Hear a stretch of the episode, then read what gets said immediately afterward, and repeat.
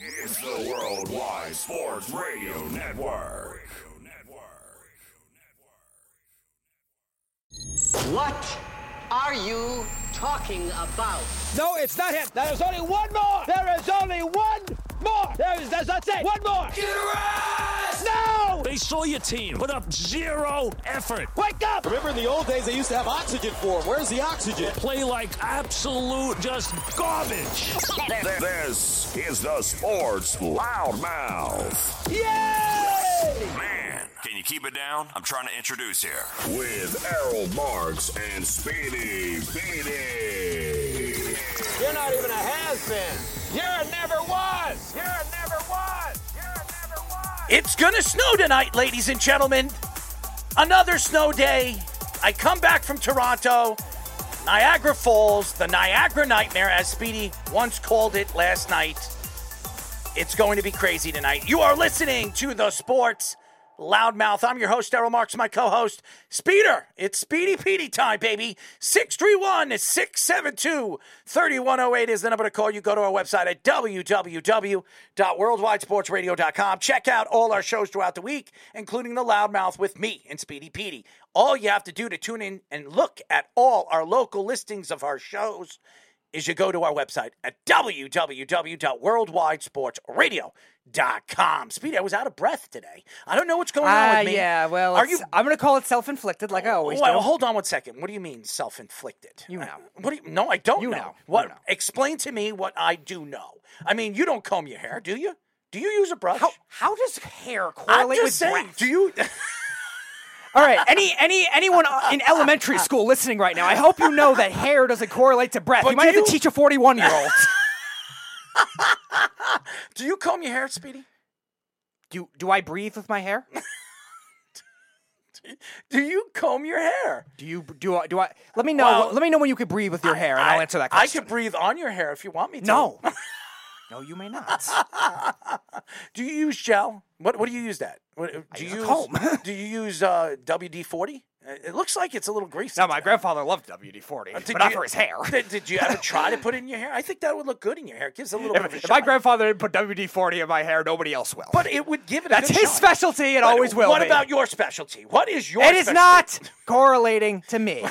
If he were to put it in my hair, I'm not doing it. Well, well, why don't you use something else? I mean, do you need a brush? Should I give you I you have a brush? So why don't you use it? I did. Well, You used the brush Eight hours ago, yes. Eight hours ago. Well, maybe you should do it for another five, five minutes ago. What the hell did you do to your hair? All right, after this eight, 18 other things I have to do to produce the show.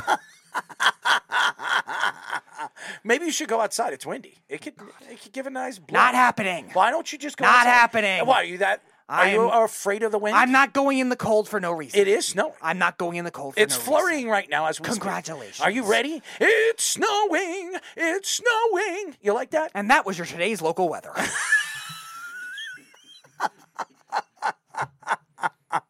I well, I don't know if it's the local weather, but eh, hey, if, if Why you are you to sing- reporting? Are you reporting? If from, you want me are you sing- are you reporting snow in Louisiana? Yeah, it might happen. I mean, we've seen it in California. We've seen it in Florida. Why couldn't we see it in Louisiana? I didn't say we couldn't. I'm just saying, how, how would you know? I, I mean, would you swim with alligators in Louisiana? No. Would you do that? No. Why not? I don't need to get eaten by an alligator. I, I mean, but if you actually, I'm not going to get eaten by an alligator.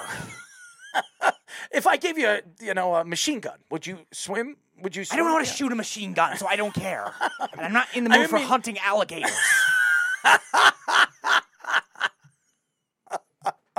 I'm just, I just think it's funny when I when I bring up animals, you you get all like defensive, you know. Yeah, because I don't want to mess with creatures that could kill me.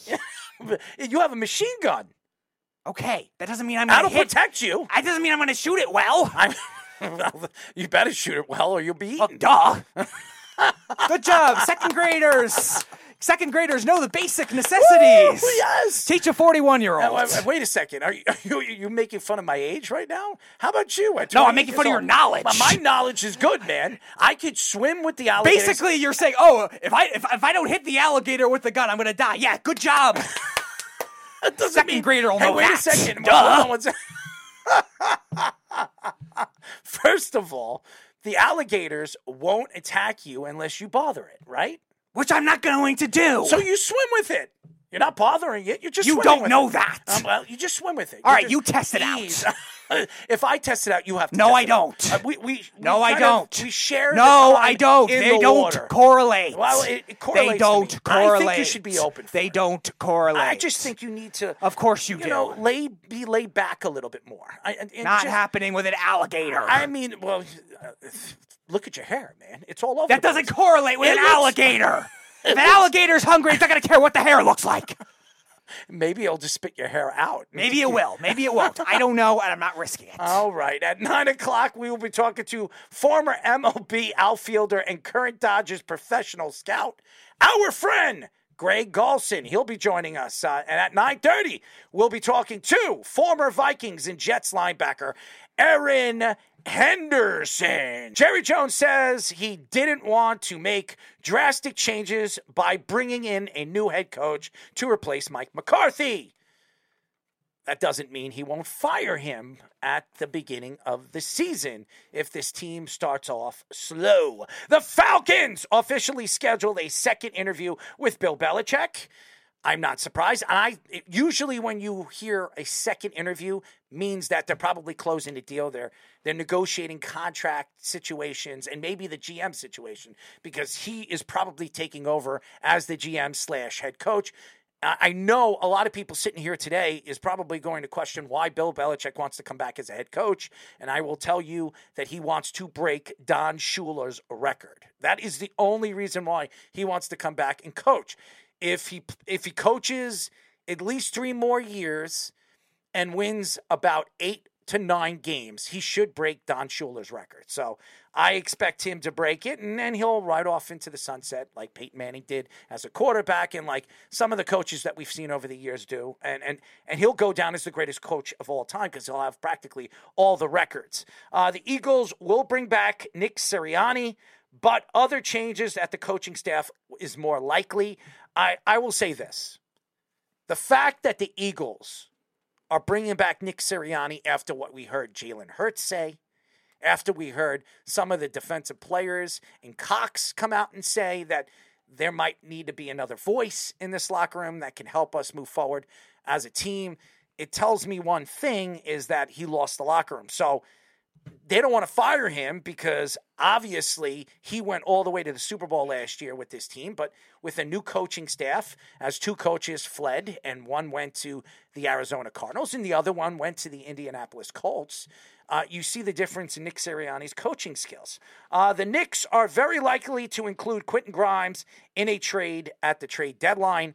Wow, the Knicks are finally going to trade Quentin Grimes after they could have landed a guy named Donovan Mitchell. So makes no sense on why the Knicks decided to do this now. Maybe they think he doesn't fit into the future now after introducing and in you know trading for OG and Anunoby. So uh, maybe that's the reason why I don't know, but uh, we'll we'll definitely look forward to the trade deadline. Uh, the Nets and the Lakers interested in Murray, and so are the 76ers and the Heat.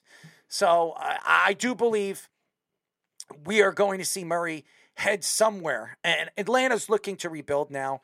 I- I'm surprised that Trae Young's name is not being brought up in conversation because Atlanta, even though they're a borderline, you know, play-in team, I think they they know that they, they know the writing on the board that this team needs to rebuild, and they don't have much of a future. So th- that's interesting as well. Let's parlay. It looks like it's going to be Wes tonight, and maybe Reno Johnny. We're hoping that Reno Johnny could join us. Chaz actually said he might pop in too, but Oh. he's not going to have a lot of bets. He says so. He might just come in for uh, Where's comedic relief. Is he, is he hanging out with himself, or he said he has a bet for the first game, but that was it. is he eating some oatmeal? Maybe you're going to ask him. Uh, I know he was sick, and that's all he probably can eat over the last week. I think it's oatmeal or soup. And uh, the division round picks, and we will get into that as well. We'll make our picks. I'm sure you guys will have your own thoughts to the whole pick situation, but let's get into it. The Cowboys' latest Adam Schefter reports that the Cowboys will retain Mike McCarthy for the final year of his contract. Jerry Jones, did you guys hear that? Jerry Jones said that he didn't feel that the Cowboys needed a drastic change and supports Mike McCarthy leadership and progress he's made with the team. McCarthy said, We have established a championship program. I know how to win, and I will get over this threshold. Ooh. Giving some enthusiasm at his press conferences, does he? Uh, ESPN's Ed Werder reports that the Cowboys will bring back Dan Quinn as the defensive coordinator if he's not hired by another team as a head coach, which it seems like it will be Seattle if if if anything. Uh, the Panthers and the Titans Titans interviewed Quinn yesterday, and Quinn is scheduled to meet with the Commanders, Seahawks, and Chargers as well. In four seasons coaching for the Cowboys, McCarthy has a 42 and 25 season record, but is just one in three in the playoffs. First of all, the playoff record stands out. And I know everybody's looking at that. Oh, he's one in three. That means he's a bad coach. He also coached Brett Favre and he also coached Aaron Rodgers. And when he won the Super Bowl in 2010 with Aaron Rodgers, he won it practically as the final wild card team which I think that was the first wild card team that actually won a Super Bowl. But not only that, Mike McCarthy doesn't get any credit on how this offense played this year. This isn't Kellen Moore. Kellen Moore went to the Chargers this past year. Justin Herbert couldn't stay healthy, and when he was playing, the offense was not good. And we, we understand that Kellen Moore and Mike McCarthy did not get along on the sidelines because Mike McCarthy likes to run the offense faster. Kellen Moore likes to, you know, ease up on the offense, run the ball, run the ball, and throw the ball in certain certain positions in certain ways to run the offense. I, and, and that to me was very different this year with Mike McCarthy. Mike McCarthy was getting the guys up at the line very quickly and it was all fast throws. And, and Dak Prescott last year, why he made a lot of mistakes is he held on to the ball too long. This year, it was in and out of his hands. Actually, it went, I think he got the ball out of his hands almost 1.3 or 1.4 seconds faster than he did last year. And that helped Dak Prescott. That also helped the Cowboys in running some of their slant plays and, and, and using Pollard in the open field, what they did, which they did well the year before, and it didn't fully work out as well as they thought it was going to this year. CeeDee Lamb had uh, just an unbelievable season. He's one of the best wide receivers in the league. You can argue he's a top three, top two wide receiver in all of football. He broke every Cowboy record this year having over 1,600 yards, over, I think, 120 catches or something of that magnitude. And uh, he had a, another, I think, what, 13 touchdowns, 14 touchdowns. He had a sensational year. The problem with the Cowboys is going into the offseason. I don't know where Dan Quinn's going to go. And more than likely, he's going to go to Seattle.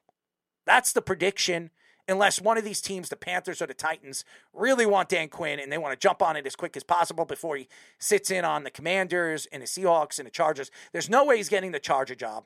There's a chance he might get the Commander job because they'll hire anybody. But and Harris is a new owner, so maybe he goes elsewhere. He wants to bring in a big name. But it seems like it's Seattle or I could predict the Panthers. Those are the two teams that really stand out the most for Dan Quinn. So I do I, I do not believe that he's coming back next year.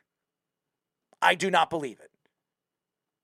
But I will say this for Jerry Jones. You're going into an offseason where there's a lot of questions. One of the big questions right now for Jerry Jones is when is he going to step back and let his son take over as the GM slash owner of this organization? Jerry Jones is in his mid 80s.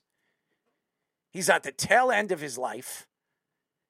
And he needs to let a younger generation push and push the right buttons because the buttons have not been pushed right for over 30 some odd years. They haven't won a championship since the 90s. They've had plenty of good teams, probably one of the better offensive lines in the two, early 2000 era. Dak Prescott, as much as everybody thinks he stinks, is not a bad quarterback. Now, is he good in the playoffs? He hasn't been. He hasn't shown up in the big time spots you expect a starting quarterback to do and to be a part of a, of a huge organization that has been successful over the years with the Dallas Cowboys. He's not Bart Starr. As we all know, the Green Bay Packers and the success they had in the early 60s and 50s. And, and, and, and, and again, you look at Dak Prescott and his comparison to some of the all-time quarterbacks, and there is none. There is no comparison because Dak Prescott is a new age quarterback, a quarterback that obviously needs to find himself and what type of quarterback he is going to be moving forward as a veteran quarterback. And Mike McCarthy, I think, has discovered how to use Dak Prescott in his offense. He's not Aaron Rodgers. He is not Brett Favre. He's better outside of the pocket than people think that he is. He's not as accurate as Aaron Rodgers but he doesn't make as many mistakes as Brett Favre.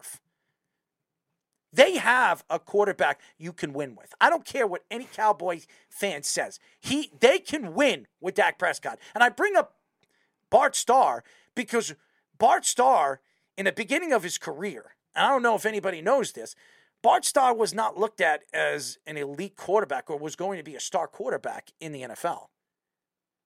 It took him a little while to figure things out. And when he did, he became a star. Dak Prescott, he was a fourth round draft pick. And I'm not saying Dak Prescott is Bart Starr. I never said that. And I know everybody's going to say, well, why are you bringing up Bart Starr? Because Bart, when, when Bart Starr came into the league, nobody thought that Bart Starr was going to be the elite quarterback he became. And it took him a while. And he figured it out. And I think that this is the same thing with Dak. I think Coaching is going to help him develop. Lombardi helped Bart Starr develop into the quarterback he became. And I think understanding the game, and remember, Bart Starr played for Alabama, and we've seen a lot of Alabama quarterbacks in the years never were successful. I mean, if you really look at it, Bart Starr, Joe Namath, and now maybe Tua are the best quarterbacks that ever played out of Alabama. There are not many quarterbacks that really stand out and I again, I bring up the Green Bay Packer way because where did Mike McCarthy come from? The Packers. That's where he started his practically his coaching career. He's over there and he's trying to rebuild the confidence of a quarterback that people have given up on. And the Cowboys, everybody, you're going into the offseason. Dak Prescott is going to make 60 some odd million dollars next year. They they don't have a lot of money in the offseason when it comes to free agency. So they're going into the season next year with practically the same team. So Jerry Jones has to be smart this offseason. And that's why I think his son needs to be more involved in the decision making of this team and this organization. So you look at it now. And this is the story. And I understand why Jerry Jones kept Mike McCarthy. How could you fire a guy that's given you almost 12 wins for back to back to back seasons? You can't fire a guy that's successful. Now, he hasn't won a Super Bowl. He's only won one game. He hasn't even been in an NFC title game. And I know that's what everybody says, but just to find a coach that's going to give you consecutive winning seasons, it's not common. It isn't. And that says a lot about Bill Belichick, even though it's back to back years with losing seasons. Bill Belichick is a proven winner. Mike Tomlin is a proven winner. Is Robert Saleh a proven winner? He's won seven games in back to back years. He's not a proven winner. The only thing he wins at is keeping receipts. Is Brian Daboll a proven winner? after coming into a season where the schedule wasn't as easy as the year before. And then he's there, there's stories coming out that he's not getting along with his coaching staff and some of his players. After winning coach of the year. Coaching is not easy in the NFL. And I know a lot of Cowboy fans did not like the fact that Mike McCarthy's coming back. Oh, we have a chance to get, oh, Bill Belichick, or we have a chance to get Jim Harbaugh. Jim Harbaugh was never going to the Cowboys. And I, I didn't believe at any point when those stories were coming out after the Lions game, I think what was it, Sunday night when that was coming out, that Bill Belichick had any chance of going to the Cowboys. Bill Belichick is not going to ride Bill Parcells' jockstrap. He didn't want to do that with the Jets. He really didn't want to do that when he was the the, the uh, what it was defensive coordinator, cornerback coach with the Giants in the 80s and the 90s. He wanted to be his own self, and he still went to a team that Bill Parcells at one point coached and took a team all the way to a Super Bowl in the New England Patriots. And he proved that he didn't need to be on Bill Belichick, uh, Bill Parcells' jockstrap to be successful, and he became one of the greatest coaches in NFL history, if not the greatest. And again, you also look at Jerry Jones, like the stability that he wants to bring to a team where he's contradicted himself over the years in that. And that comes from holding on to Jason Garrett for as long as he did. And I thought he was like five years overdue from getting rid of him because Dallas with Jason Garrett lost three straight win or go home games to win the NFC East. Uh, if that doesn't sell collapse in the playoffs, I don't know what does. And you want to blame Tony Romo for that. You want to blame Jason Garrett, whoever it is. Yeah, the Cowboys have had similar woes, but they're mostly in the playoffs. They're consistently in the playoffs. Besides the first year where they went six and ten, Mike McCarthy's been in the playoffs twelve 12 win seasons every year. Now, he has had clock management issues, which I think has hurt him as a head coach in the playoffs. He has had issues with not using certain players properly, like he did with Ezekiel Elliott. That's why Ezekiel Elliott had to leave and he ended up going to the Patriots. And this year, really, CeeDee Lamb and Ferguson were the only consistent guys all year. So, yeah, there are definitely criticisms. But when you have somebody like Dak Prescott who's going to get a big contract this offseason, if he, if he doesn't take the extension this year, he'll get it the following year and he still makes 60 something million. So it's going to be something that you have to get the quarterback position right. And Dak Prescott, he was a good quarterback before that, but he has never been this great like he has been in the last two years. Even the 2022 year where he led the league in interceptions, he still had some very good advanced metrics on his side. So a lot of that comes with Mark McCarthy's development. Now, the defensive coordinator I would be concerned with because I think Dan Quinn's going to Seattle too. And they're going to lose a lot of players in that front seven as well. There's a lot of free agents on that Cowboys defense. So maybe that's another reason they're trying to say, all right, we could just trust to be an offensive team. And that's why they trust an offensive scheme that works for them. And, and again, I, I still think that Dak Prescott could win with the Cowboys. But maybe going into the offseason, the Cowboys decide, hey, you know what? We can get something for Dak Prescott. Maybe we can move him. Maybe there's another team that will give us a first round draft pick or maybe a second round draft pick and a player. And and maybe we re- maybe the Cowboys decide hey we'll we'll sign Carson Wentz for a year and see if we can win with Carson Wentz. Maybe we have a better chance of winning with a quarterback more likely to be that pocket present quarterback that you know uh, maybe uh, Mike McCarthy could work with better. I don't know but I thought Dak Prescott had a sensational year. I thought he was a top five quarterback in the league. Did he look good the last two weeks of the season? Probably not. Did he look good in the playoffs? No, but he didn't look as bad as everybody thought he was. And the fact that they're deciding to keep Mike McCarthy only tells you one thing that Mike McCarthy believes he can win with Dak, uh, Dak Prescott. He also believes that he can win with this team. The, the, again, going back to the wide receivers that they did not have this year, they need to figure out who they are as far as just being CeeDee Lamb's team. They need to find another guy. They need to find a number two. Maybe they draft him in the first round. Maybe they move up in the first round and get the guy that they particularly are looking looking to draft. Maybe a Coleman at number 13 if they're willing to give up a future first round draft uh, draft pick. If they feel that they're one player or two players away to land a big time playmaker, I don't know, but I do not believe Jerry Jones should be running this team next year. I do not believe Jerry Jones should be drafting players anymore. He needs to give the reins to the younger guy, the guy that actually told Jerry not to draft Johnny Manziel. he told Jerry not to do certain things.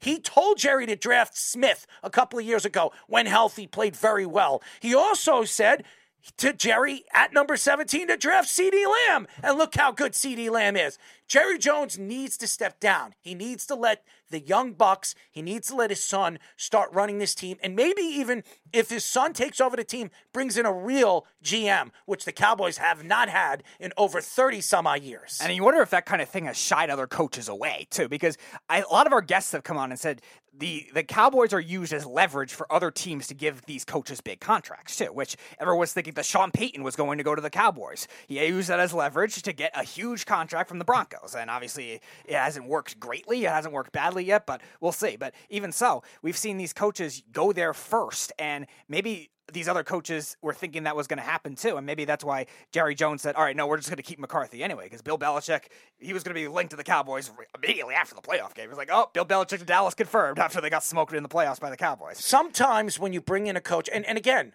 Mike McCarthy needed to take over the reins offensively for Dak Prescott to really become the quarterback that he became this year. And again, going back to Bart Starr, when Lombardi took over that team, he, Bart Starr was drafted in 1956. Mm-hmm. He didn't become the starting quarterback until 1959, and he was it was back and forth who was the starting quarterback that year because even though Bart Starr, Starr was a high draft pick, there were a lot of questions about his ability. Is he going to achieve the quarterback and take over the quarterback position when Lombardi if, when Lombardi took over the team. And it took a little while and he fi- had to figure things out. And Lombardi helped him figure out what type of quarterback he became. And, he, and, and obviously how many quarterbacks could say they've won three back to back to back championships in a row? And Bart Starr is one of only that's done that. So mm-hmm. and it's not the Super Bowl, but he's the only quarterback in NFL history that won three championships in a row. Mm-hmm. The first year before the Super Bowl era, and then the first two Super Bowls, and yeah, it hasn't been done since. As, as much as Joe Montana and Tom Brady have won, they've never done that back to back. He's the only quarterback He's to the ever only do that. And, and mm-hmm. and maybe that's what the Cowboys needed. They needed Mike McCarthy to take over the calls. And I think it's going to help Dak Prescott. This was the first year under Mike McCarthy's tutelage, offense. He was running Mike McCarthy's offense that he was running with Aaron Rodgers and Brett Favre. Mm. So maybe another year under this offense with another weapon on one side, maybe another running back because they're going to need that. Uh, maybe this offense is dif- different, and and this defense needs to wake up. They need to find corners. Their, their their corner play, and I don't want to hear about Diggs because he got hurt. The corner play is not the reason why the Cowboys didn't win anything this year. It wasn't. It was one of the reasons, but it wasn't the only reason. But they need help over there. And, and I'm telling you, you can't bring Gilmore and expect bringing Gilmore back and Diggs because Diggs can't stay healthy. The guy has had what one healthy season in his whole career, And now you're paying not- almost twenty million dollars a year. I, I know because of the one season where he had what eleven interceptions. Ooh, big whoop! And all he's done this year is open his big mouth about his his big brother and protecting his big brother over Josh Allen, who doesn't say anything. and taking shots at his own quarterback too. Oh, that's another thing. saying, "Oh, he's, uh, he's not going to uh, make the fans boo anymore," or whatever he said at the training camp. And they- they're starting a fight too, no less. It- It's ridiculous. It really is. And he shouldn't be opening his mouth because he's not part of the team right now. And he needs to go into the offseason and, and put up or shut up because that's the problem with a lot of these players, including the Cowboys. I like Micah Parsons. I've listened to his podcast. I think it's fantastic. I, I think he sticks up for a lot of players. He stuck up for Zach Wilson and Zach Wilson looked like crap. But what was he sticking up for? Zach Wilson was a piece of garbage. He, and I'm not saying he's a piece of garbage as a person. His his game was garbage. He can't play in the NFL. But Micah Parsons says, "How could you say that when he hasn't given he hasn't been given a chance? Three years is enough for me to say he's been given a chance, and he stinks." And Micah Parsons has been throwing other people under the bus throughout the season on his show. And and Micah, I think, needs to worry about his own game because in the last five weeks, what did he do? Defensively, this guy was in the beginning of the season, the first six or seven games, he was he was running all over people. And that the same thing happened last year. In the first eight or nine games, Micah Parsons was a beast. And then really the last six games, he played well, but he didn't play it the the way he was playing in the beginning of the season. And I could say that about the Cowboys defense last year to this year. Same thing happened. They were good in the first half and ah in the second half. So that's a huge problem. NFL Network's Ian Rapoport reports that the Falcons are scheduled to meet with Bill Belichick for a second time this weekend. Belichick already met one on one with the owner, Arthur Blank, and now will meet with the members of the front office. CBS Sports' Josina Anderson uh, reports that since he is now re- meeting with them twice, it is almost inevitable that he will be accepting the Falcons head coaching job. Belichick said he is targeting or uh, talented but underachieving teams when looking for the next coaching job of his choosing. The Falcons recently interviewed Eagles offensive coordinator Brian Johnson and Jim Harbaugh as well. The Falcons will have 35 million in cap space and the number 8 overall pick. Bill Belichick is taking that job. I thought it was going to be the Chargers, but it looks like the Chargers are mainly going after Jim Harbaugh.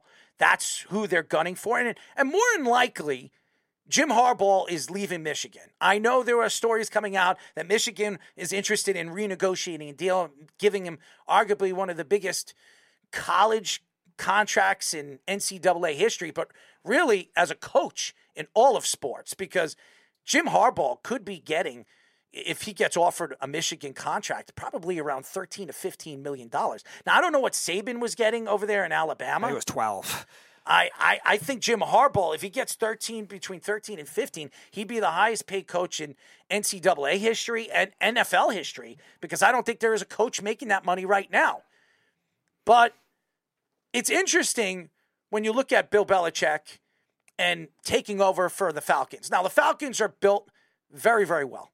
They, they, I do believe that they're maybe a quarterback and a couple of pieces away from being a contender in a conference that's just crap. It really is. What do you have? San Francisco, the Eagles. You're bringing back Nick Sirianni. Are you really worried about them? Mike McCarthy hasn't won anything in the playoffs. Maybe they win 12 games next year. Maybe they don't. They'll make the playoffs. The, the rest of the conference, the Commanders stink. The Giants look like they're falling apart. Minnesota, we don't know who what they are. Or are they bringing back Kirk Cousins? I mean, you could go up. Green Bay looks like they have a quarterback, but is Green Bay going to be good next year? Who knows? They could be up and down next year. Chicago, they don't know who their quarterback is. Is it Caleb Williams? Is it Justin? I could go on and on. Seattle decided to part ways with Pete Carroll. For what reason? I don't understand it because he's getting too old. He wants to coach still. The guy's been successful. He was having a successful year until his quarterback, Geno Smith, I don't know, looked like he was peg legged throughout the, the second half of the season. Nobody was catching the ball in Seattle at the end of the season. Again, the conference is wide open. So, of course, Bill Belichick would think, hey, you know what? I don't want to stay in the AFC. I don't want to go. I don't want to go in the Chiefs division where I have to play the Chiefs back to back, you know, back to back times in a season. Why would he want to do that? If I was Bill Belichick, I'd say, hey, I could go coach the Falcons. I'm in easy. I'm in an easy division. Who do I have to worry about in that division? Who? Tampa. Tampa is good. Is Todd Bowles going to do it? Do it back to back years? Come on, guys. The Panthers. is he really worried about the Panthers? I mean, and then the the Saints. Uh, after seeing what we saw at the end of the season, what the coach did, and and, and putting up all you know points in Atlanta couldn't stand it by the way. And Bill Belichick is known there. He's known to do that in Atlanta uh, you know in, in New England against the Jets. So why not do it in Atlanta when he plays the Saints? And he has to play the Saints twice this year. Revenge on Dennis Allen. Honestly it makes a lot of sense why Bill Belichick would take the job with the Falcons. They have a great tight end which by the way they didn't use right in Kyle Pitts. They have Drake London who I think he's a great wide receiver. Just needs to stay healthy. I said it last. I said it yesterday. Bijan Robinson.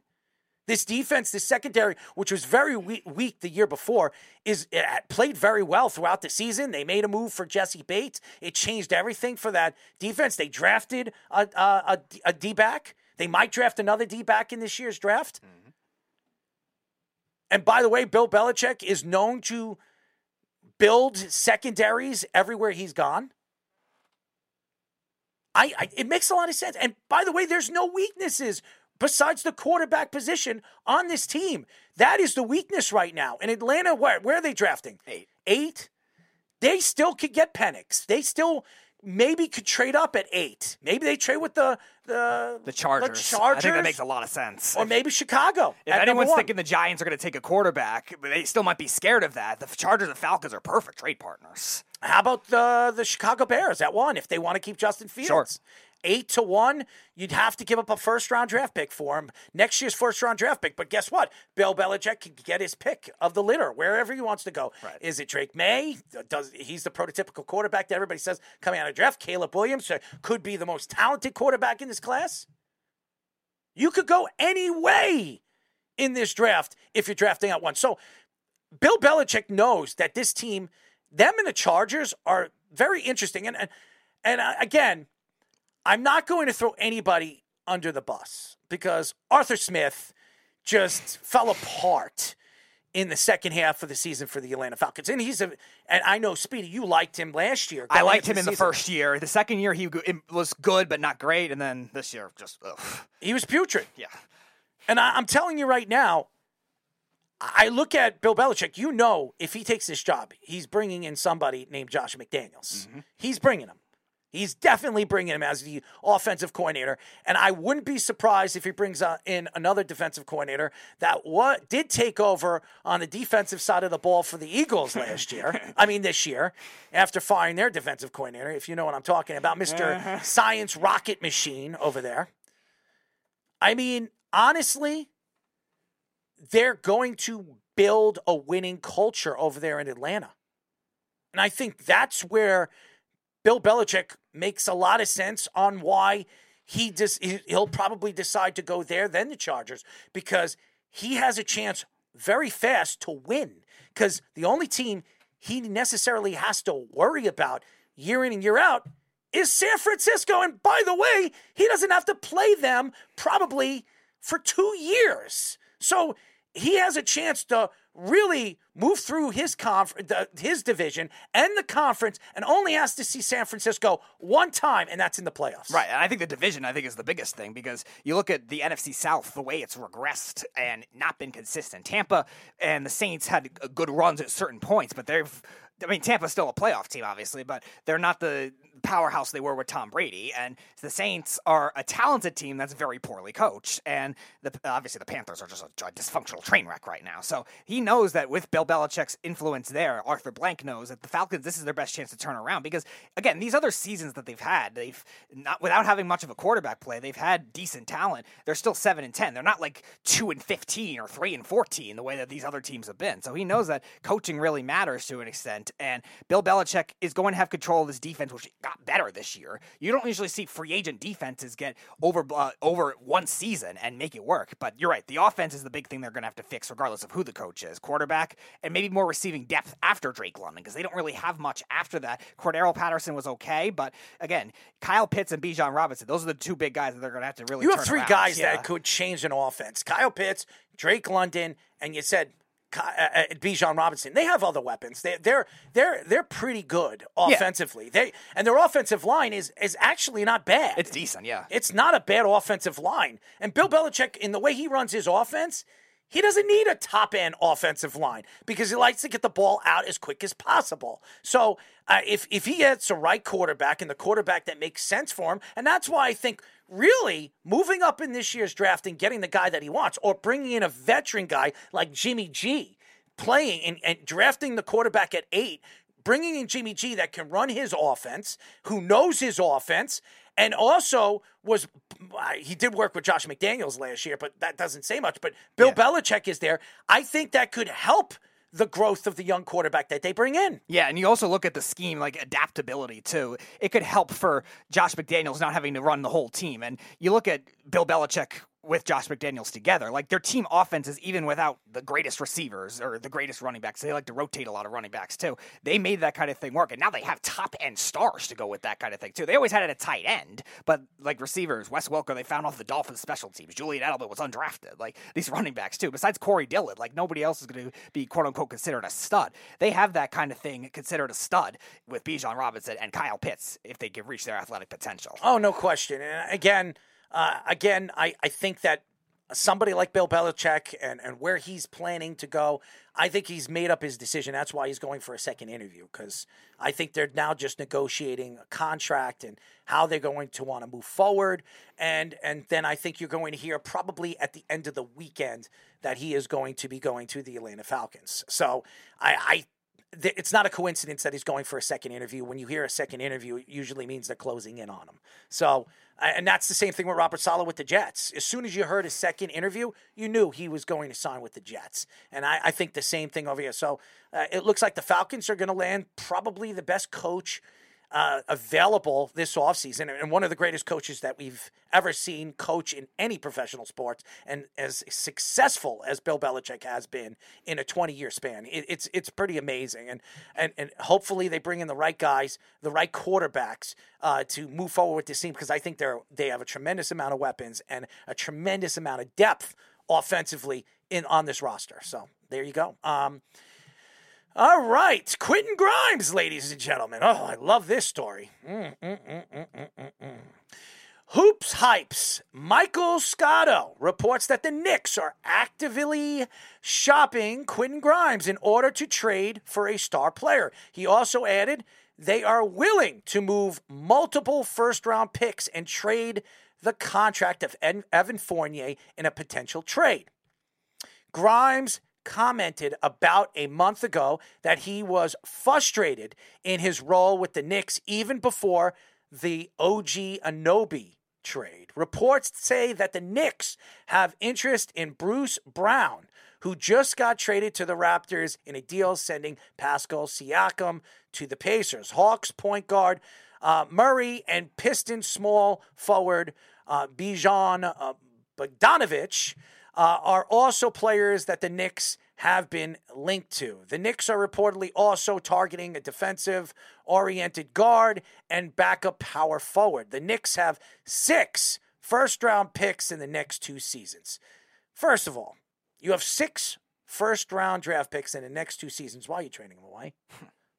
you finally have picks and you're going to trade them away. And what they're trading them for, by the way, I like Murray. If you could get Murray, I, I, I love that move. Bogdanovic, he's not a star. You're going to give up Quentin Grimes for Bogdanovic? This is the same Quentin Grimes you wouldn't trade him for Donovan Mitchell. That doesn't make sense. Why would you go after a Bogdanovic if you had a chance to get a Donovan Mitchell? It doesn't make sense. And, and again, I, I love what Leon Rose has done. I, I really do. I, I love the OG Anunoby move. I, I, I was surprised that they made a move like that. It looks like it's working out for Toronto just as much as it's working out for the New York Knicks. Bruce Brown? Is he a star? He's a good player. I remember him on the Nets. He had a he was having a decent season with the Pacers. I, I wonder where they're going with this. If you're going to give up a significant amount of draft stock which the Knicks have. They have a lot of draft stock. They have six first round draft picks in the next two seasons. I don't know if they're protected or unprotected, but they have a ton. How does this work? How does this work for the New York Knicks? Because these names that we're seeing right now Bruce Brown, Murray, and Bogdanovic are not the names that I want to hear. I want to hear Karl-Anthony Towns. I wanted to hear Pascal Siakam, who's now a pacer. Mm-hmm. That makes sense on giving up a significant amount of draft stock the way we're hearing the Knicks are going to have to do, do or trade to get an impact player. These guys are not impact players. They're not. They're looking for an impact player to help help a Jalen Brunson. Now, they're going to say, well, we have one in Julius Randle. He's opting out of his contract at the end of the season. So you're going to make a trade for Bruce Brown and then you're going to extend him? And then going into the offseason, what are you going to have to get a max player? You're not going to have enough money to get a max player. So you're going to give away draft picks to bring in a player that's just a fill in player this year, re sign him in the offseason because you're giving up a significant amount of draft stock for him.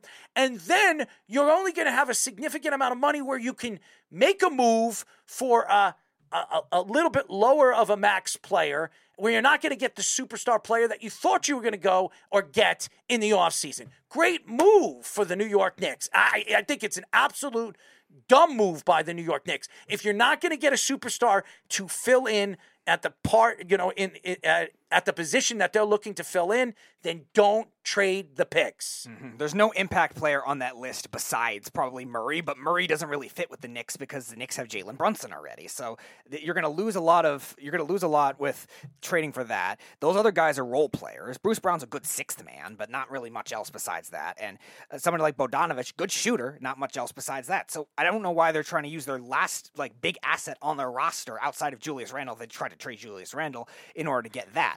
And I think that's where I think this flaw is in their plan. Now, unless they trade only one first round pick and maybe another player on the team, one of their other young players, fine. But these players are not worth Quentin Grimes, who has the highest upside. We were talking about it with Donovan Mitchell. Like Don, they teams would not trade Quentin trade for Quentin Grimes. The Knicks weren't going to do it for anything more than Donovan Mitchell. So why would they do it for a player that's worse? All Cleveland wanted was Quentin Grimes. It was either R.J. Barrett or Quentin Grimes, and, and maybe a big man. I've heard Hartenstein. I also heard maybe uh, Mitchell Robinson and three first round draft picks to get a Donovan Mitchell, who, by the way, is averaging 30 points a game right now. Yep. He's one of the best guards in the league right now. And the Knicks, all they had to do was get rid of Quentin Grimes. Now, all of a sudden, he doesn't fit with this roster now, now that OG Anunoby is there, and now you're just going to give up on him? You're going to say, oh, you know what? We just lost a chance to get one of the best offensive players in the league who wants to be here. And uh, we're now deciding to trade away the piece that everybody wanted last offseason and now doesn't want this uh, it, it, right now in the middle of the season where they thought he was going to fit this roster like a glove.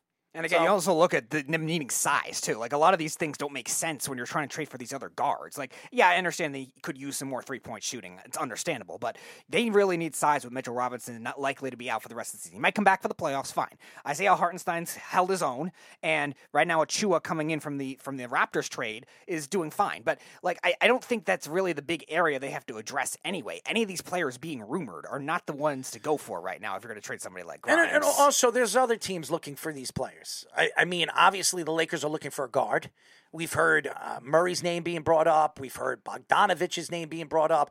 Eh, These are the guys that are going to be available. Of course, the Knicks are going to be linked to them. I want to see the Knicks go after somebody outside of the box. Evan Fournier, nobody wants Evan Fournier. The Knicks are trying to move it. They've been trying to move him for the last two years. Nobody wants that contract. That was one of the worst contracts Leon Rose gave to a player. What about Kuzma? Would you be interested in that kind of thing? I would take Kyle Kuzma. Yeah, I- he that- could play defense. He's a rebounder. He could score. He's going to give you. A, he could give you twenty points.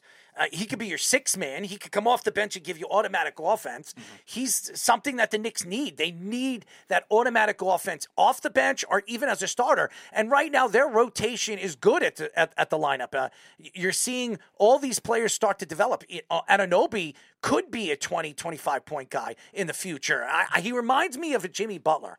Now, Jimmy Butler, when he was drafted and he went to the Chicago Bulls, Tom Thibodeau was there. He developed him from a defensive player to an offensive player. Now he's a two way player, one of the best two way players in the league. I'm not saying Anunoby is Jimmy Butler, but he reminds me of uh, a younger version of Jimmy Butler. So I, I'm interested to see how this is going to work. And this team defensively, with Anunoby, and if they could get Mitchell Robinson back before the season's over, which I'm hearing that he could be back for the playoffs, that stand, says a lot about where this team could go throughout the playoffs. Because if you get Mitchell Robinson back, you have your paint guy. You have a guy that could defend the paint and maybe not go after a big man. Because maybe now that you're hearing Mitchell Robinson coming back, why would you go after a big man? You could wait into the offseason. Maybe Minnesota just chokes at the end of the season or chokes in the playoffs and they say, you know what, we're not going any further with KAT. Let's trade him in the offseason. And then the Knicks have the money to spend and they have the draft stock to get him. And they still have a high upside Quentin Grimes to trade. So why would they just waste it in this kind of deal for a guy that's just really a role player? Bruce Brown is a good six man. Bogdanovic is a shooter.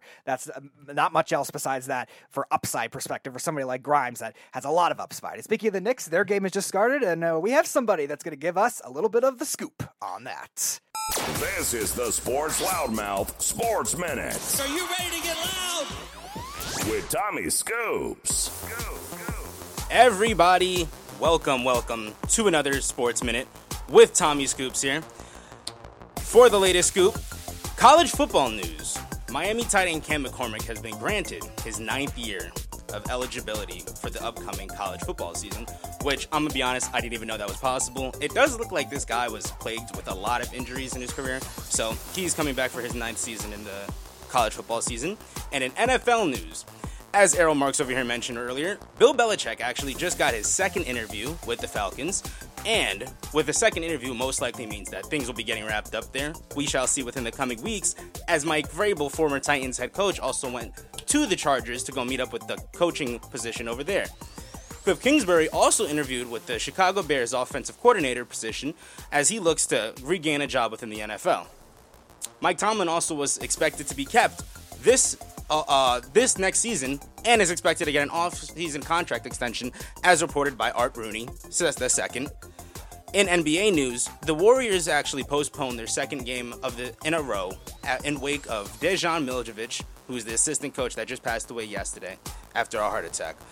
The Warriors were actually scheduled to verse the Mavs, but that will be postponed till a later date. And now, time for scoops to scores, where right now at about 10 o'clock, we have the, the New York Rangers about to seek their third victory in a row against the defending Stanley Cup champions, the Las Vegas Golden Knights. In NBA scores, my New York Knicks just actually tipped off against the Washington Wizards, looking to get their third win in a row, currently up 14 to 8 with Julius Randle leading the lead with 10 points. The Bulls and Raptors also just tipped off, with three games expected to tip off in the next hour. And with that being said, I will send it back over to the boys for the next segment. This is the Sports Loudmouth.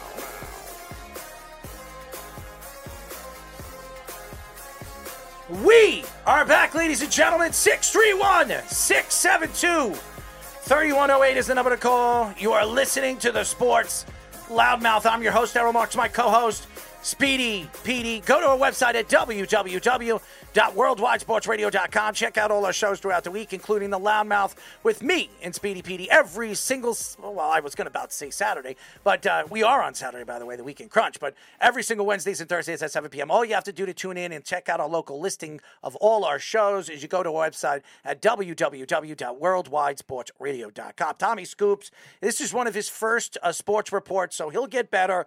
Uh, very happy to have him on, and uh, you know, practice makes perfect, as we always say. Speedy, uh, how are you doing today? Are you are you feeling good?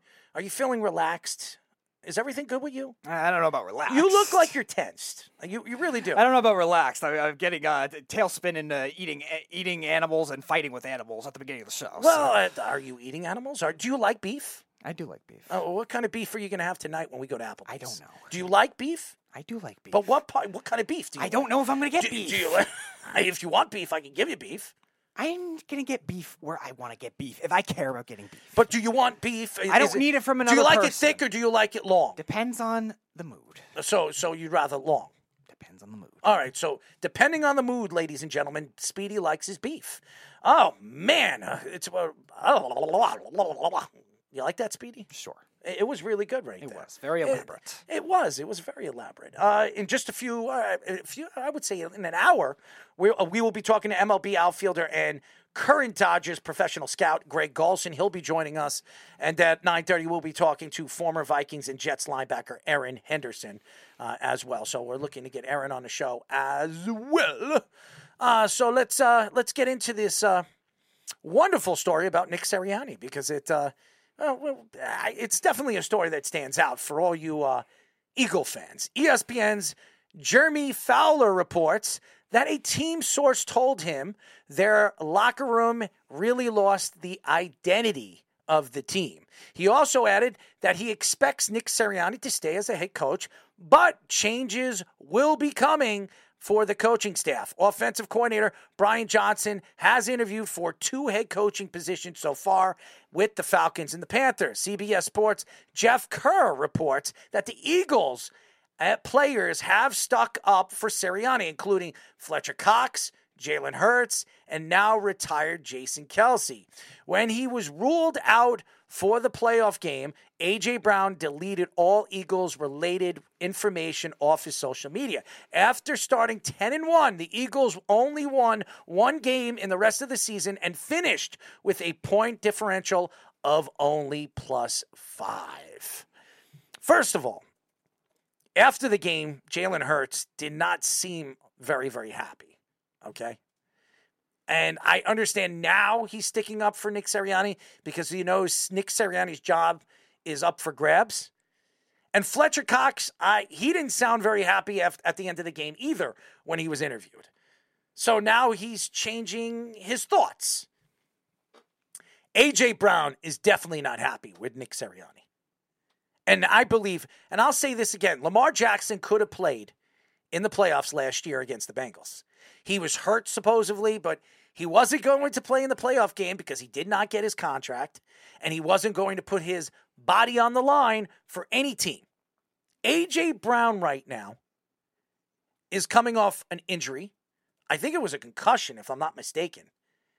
And AJ Brown was not going to put his body on the line in the first wild card game uh, for the Eagles in a very long time because the Eagles have won their division for the last few seasons.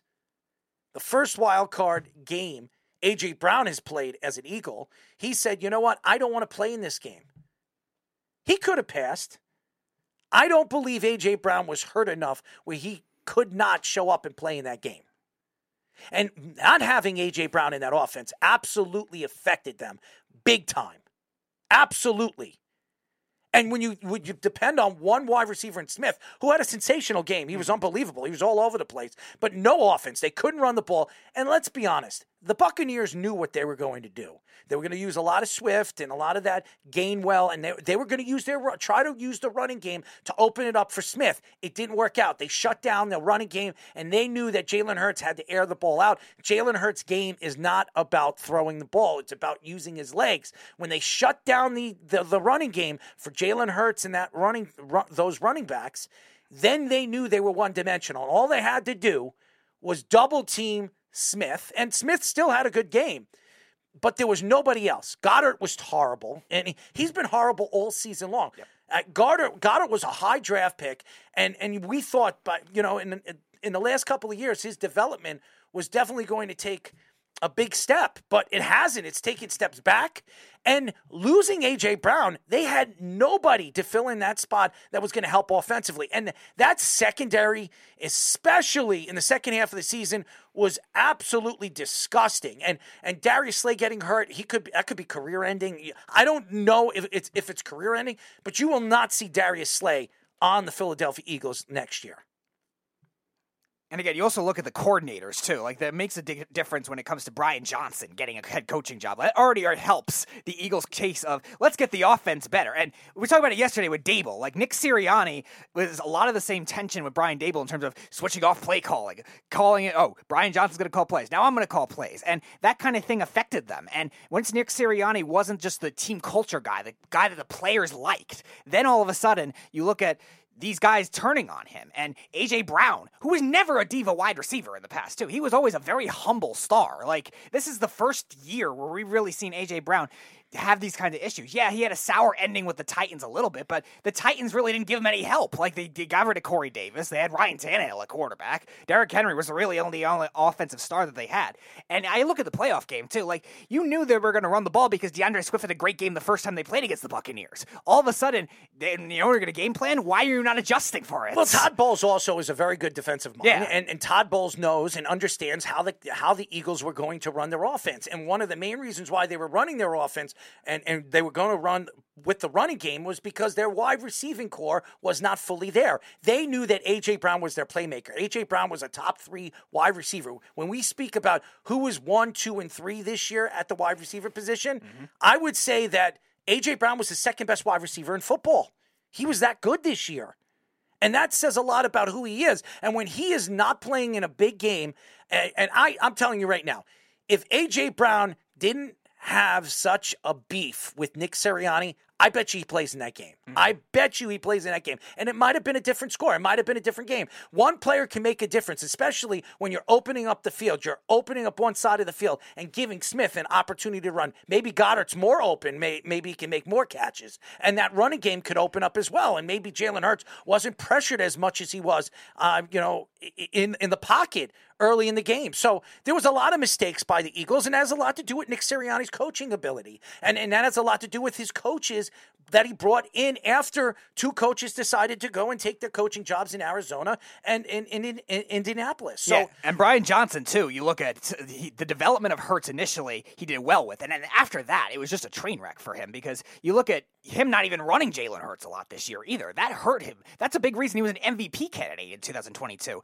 Shane Steichen actually used him in that RPO type system, and they started to take it away. I've seen these Eagles fans on Twitter, including our friend Brian Drake that we've had on the show many times, complain about how many screens do they use. It's just like it's crazy. Like it, it got so predictable to the point where even the Giants defense, even the Cardinals defense that are so bad, were figuring it out, and that's why they're losing to so many good teams. In addition to the defense, which is just abysmal. And you're right, Darius Slay, I think will return to Detroit or something like that. He'll be on his way out at some point because that t- team does not know how to coach defense at this point when they don't have a pass rush. What I was saying with the Browns yesterday, but it's even worse with the Eagles. And Nick Sirianni is an offensive coordinator. That's what he is, and, and that's where he came from. He came from Indianapolis. So, and I'm, I'm not surprised when you're hearing AJ Brown not like what Nick Sirianni is doing on the sidelines. And, and I've said this about Nick. Nick is a good guy. Everything that we've heard, we've heard different people. We even we we even one of our guys that might be joining our show very soon, and Smith says he's a nice guy, but he's a yes man type of coach.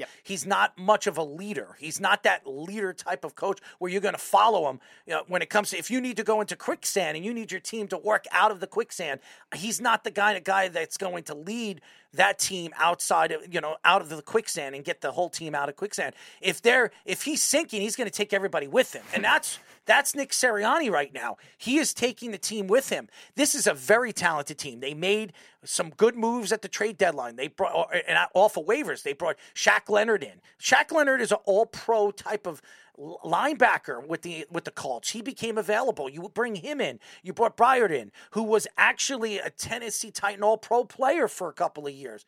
And, and and you bring this kind of talent, and you can't win a game against a Buccaneer team that shouldn't have been there this year. That shouldn't have won the division this year. So I, again. I have to give Baker Mayfield a lot of credit. I have to give Todd Bowles a lot of credit for uh, defending that offense, but it wasn't much of an offense. And Nick Sirianni, honestly, instead of you know flashing your wings on the sidelines and pretending that you're flying like an eagle okay? And that's been a, a big problem of nick sirianni over the last two seasons over there with the philadelphia eagles. You didn't win anything. Hmm. You didn't win anything. You didn't win the super bowl last year. You had a chance to. You choked against kansas city. That's what you did. You choked. Your secondary choked in that game in the fourth quarter. Pastors didn't have a sack. That's right.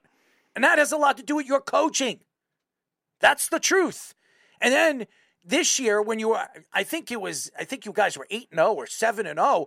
After, I, I don't remember what team you were playing against, but you win that game and you blow them out. You were flapping your wings on the sidelines like an eagle, showing off and trying to, trying to express yourself. How about being humble? How about being that way?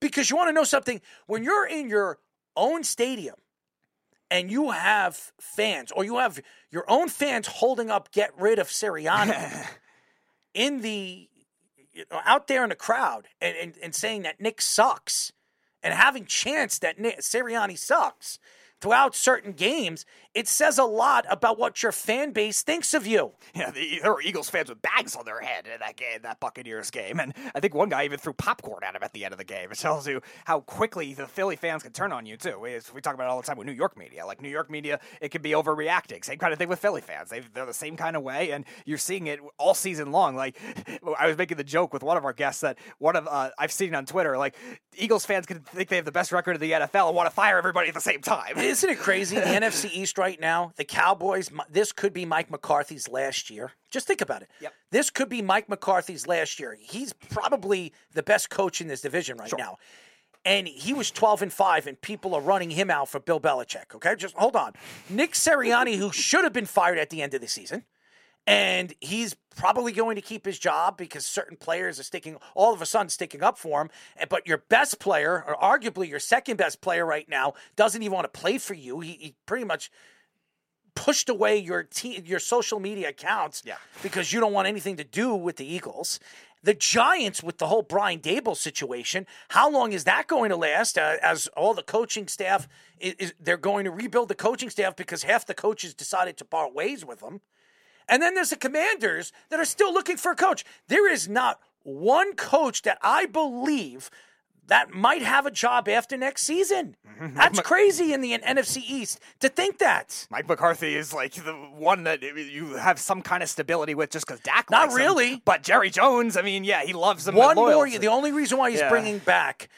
The only reason why he's bringing back Mike McCarthy is because he has one more year left on his contract, and Bill Belichick had no interest in going there. Yeah. that's the only reason why. And he, Mike McCarthy would be the best player of the best coach available if he became available in in the free agency coach market. So why would he get rid of a guy that he has control over for one more year? That's the only reason why. Would, would you want Mike Vrabel over Mike McCarthy? Probably not. No. Not right now. Maybe if Mike McCarthy fails, maybe you bring in a Mike Vrabel. Maybe. Or you know, I, there could be somebody else that becomes available next year uh, if if a team doesn't play well. But right now, it's pretty scary, or uh, you know, it, I, I wouldn't even call it scary. It's back to the old crappy NFC East. I, I, I'm questioning where these teams are going when it comes to the coaching staffs.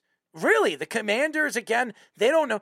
They've interviewed a couple of jobs, a, a couple of player, uh, a couple of coaches for the job. There's no guarantees that any of those coaches are going to want that job. And by the way, Bill Belichick didn't even go for the interview over there. He didn't even interview for that job. So where where are they going? They're going for an offensive coordinator, a defensive coordinator that's never coached a team before, Yeah. or maybe you just give it to Eric Bieniemy. That's what I think they should do. He's a guy that help helped Sam Howell, uh, you know, recreate his quarterback play uh, after being drafted as as low as he has. yeah, fifth round. Yeah, and and maybe uh, you move forward with a Sam Howell and you draft a wide receiver, another wide receiver over there, like a Marvin Harrison Jr., and and then give you give Sam Howell more weapons. I don't know, but there is no guarantees that any one of the top three teams in this division are going to have these coaches at the end of next season. Right. We talk about the priorities with any head coach first, and why some of these coordinators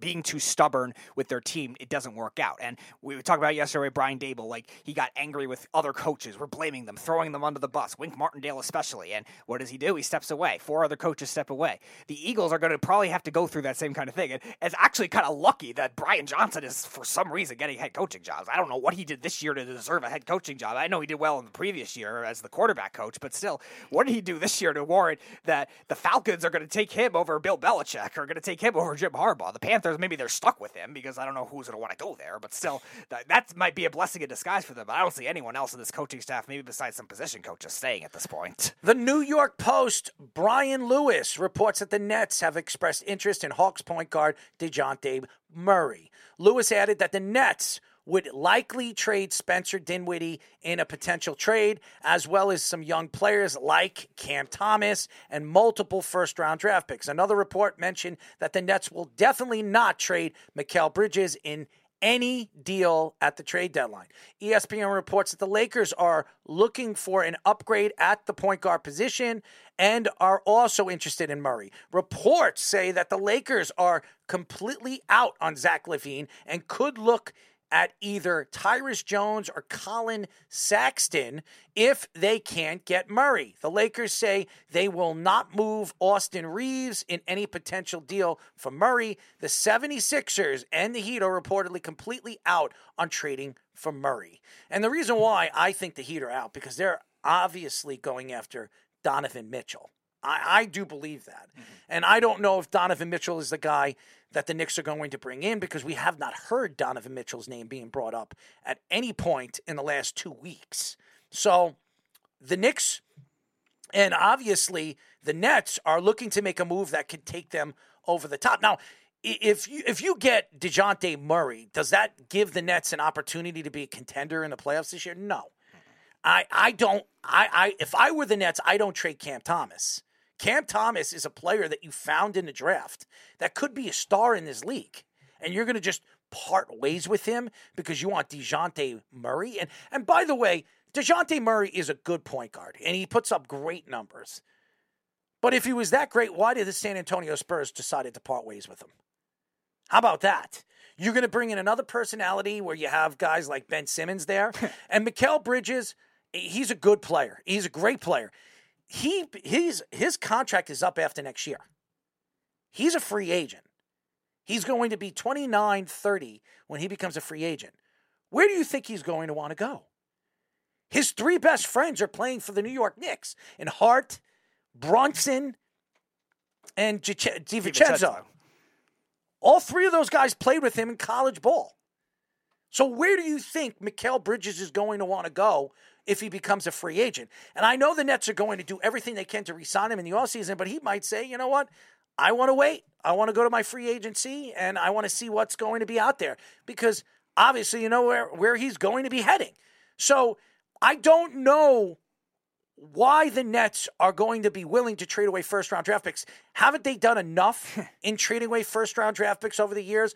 And and Marks, he's made a lot of mistakes over the last couple of years. A lot of mistakes. Bringing Kevin Durant, bringing in Kyrie Irving, bringing in James Harden, giving up all those draft players and those draft stock of players in Houston. Houston is is singing to the promised land right now because they could be lottery picks, okay? And and the Nets they finally get first round draft picks for the Kevin Durant trade. And what are they going to do? They're going to trade him away for DeJounte Murray. DeJounte Murray. This isn't Mitch Donovan Mitchell. And by the way, he, they know they have no chance at Donovan Mitchell because he doesn't want to play for them. And again, they also need size too. They need more size than the Knicks do, and the Knicks all their size is injured. And there's no point in going after another guard for that reason. They have enough scoring power. The Nets have a good offensive team. Like you were saying, Cam Thomas is doing very well. Mikal Bridges, he might yeah, right, he might not stay there long term, but he's doing well. And that's what you have to build on in the scoring aspect. Basketball now is a lot of not as much position specific if you have talent on your team. And point guard is one of those positions. Yeah, it's hard to find a good one, and same kind of thing with the center position that's as well rounded as Dejounte Murray because he's a balanced player. He's not. He doesn't really have a significant flaw in his game, but at the same time, the Nets don't need that kind of thing right now. The Nets, you're right, they're dumb enough to maybe do that kind of thing if they want to trade all these first round picks away because they just traded a first round pick for Royce O'Neale of all players. But still, they also just took in Ben Simmons, and Ben Simmons has played six games all year. They're not really building an ideal team culture. Why would Dejounte Murray want to stay there long term, even if they do trade for him? I don't understand it. Uh, but again. DeJounte Murray is going to get a max contract, and, and the Nets will be able to give him a max contract. Sure. And that not a super max contract because he's not he's not uh, what does he have to be? Second All NBA second player. All N- N- NBA player, and he's not a second All NBA player. So uh, he's not going to get a super max contract, but he'll get a he'll get a max contract, and, and and if it's not the Nets, he'll get the most from the Nets because the Nets have control of him, but. Uh, how much is he going to lose? 25, 30 million? So Yeah. I, I don't think it's a big deal to De- to Dejounte Murray if if he decides not to stay with the Nets, and that's why I think the Nets should hold back and not trade away any draft stock. They made a lot of mistakes over the last couple of years doing that, and it put them te- put their set their team back and put their team in a really bad position, and that had a lot to do with Marks because Marks did exactly what Mr. King did, and and traded away their future. Their future at one point was very good. And they had a great coach there who now is the assistant coach of a Golden State Warrior team that's falling apart themselves. And again, you also look at the Lakers too. Like I don't think it really makes sense for them either because the Lakers have two point guards that are decent, D'Angelo Russell and Dennis Schroeder on their team. They have LeBron obviously, and there's no guarantee LeBron is going to stay there either. So Dejounte Murray, if you're going to make a long term commitment to the Lakers, if say the Lakers trade for him and they trade Hachimura on a couple of draft picks or whatever because they're not trading Reaves, do you trust LeBron to want to stay there? Do you trust Anthony Davis to want to stay there? And Dejounte Murray, I don't know if you could necessarily believe that kind of thing because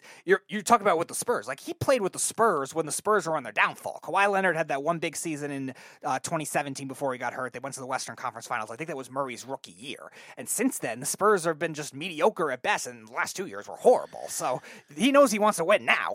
Fly like an eagle to the sea. You like that? Yes, that was actually very good. I don't know. I don't know if it's a good It's horrible. impersonation to the song. Well, yeah, but you you gave it a little uh, little bit of a metal twist there. You think I could sing? Do you think I can add a little bit of tune to my voice and and and become a, a hit singer? What do you think? I think you could. Oh, you're out of your mind. I, I I would be the worst singer.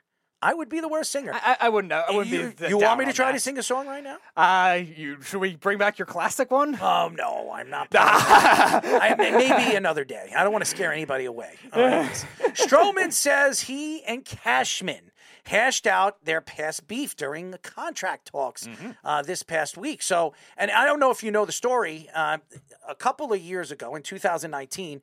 Cashman said we were interested in Stroman, but we didn't think he would be a difference maker, Cashman said to Yahoo Sports in 2019. We felt he would be in our bullpen in the postseason. That pissed off, obviously, a very up and coming or whatever, a, a, a, a pitcher that wanted to be a Yankee, grew up a Yankee fan, and uh, it pissed him off, and uh, he didn't want to be a Yankee. He, it, there was a there was a lot of conversations about that.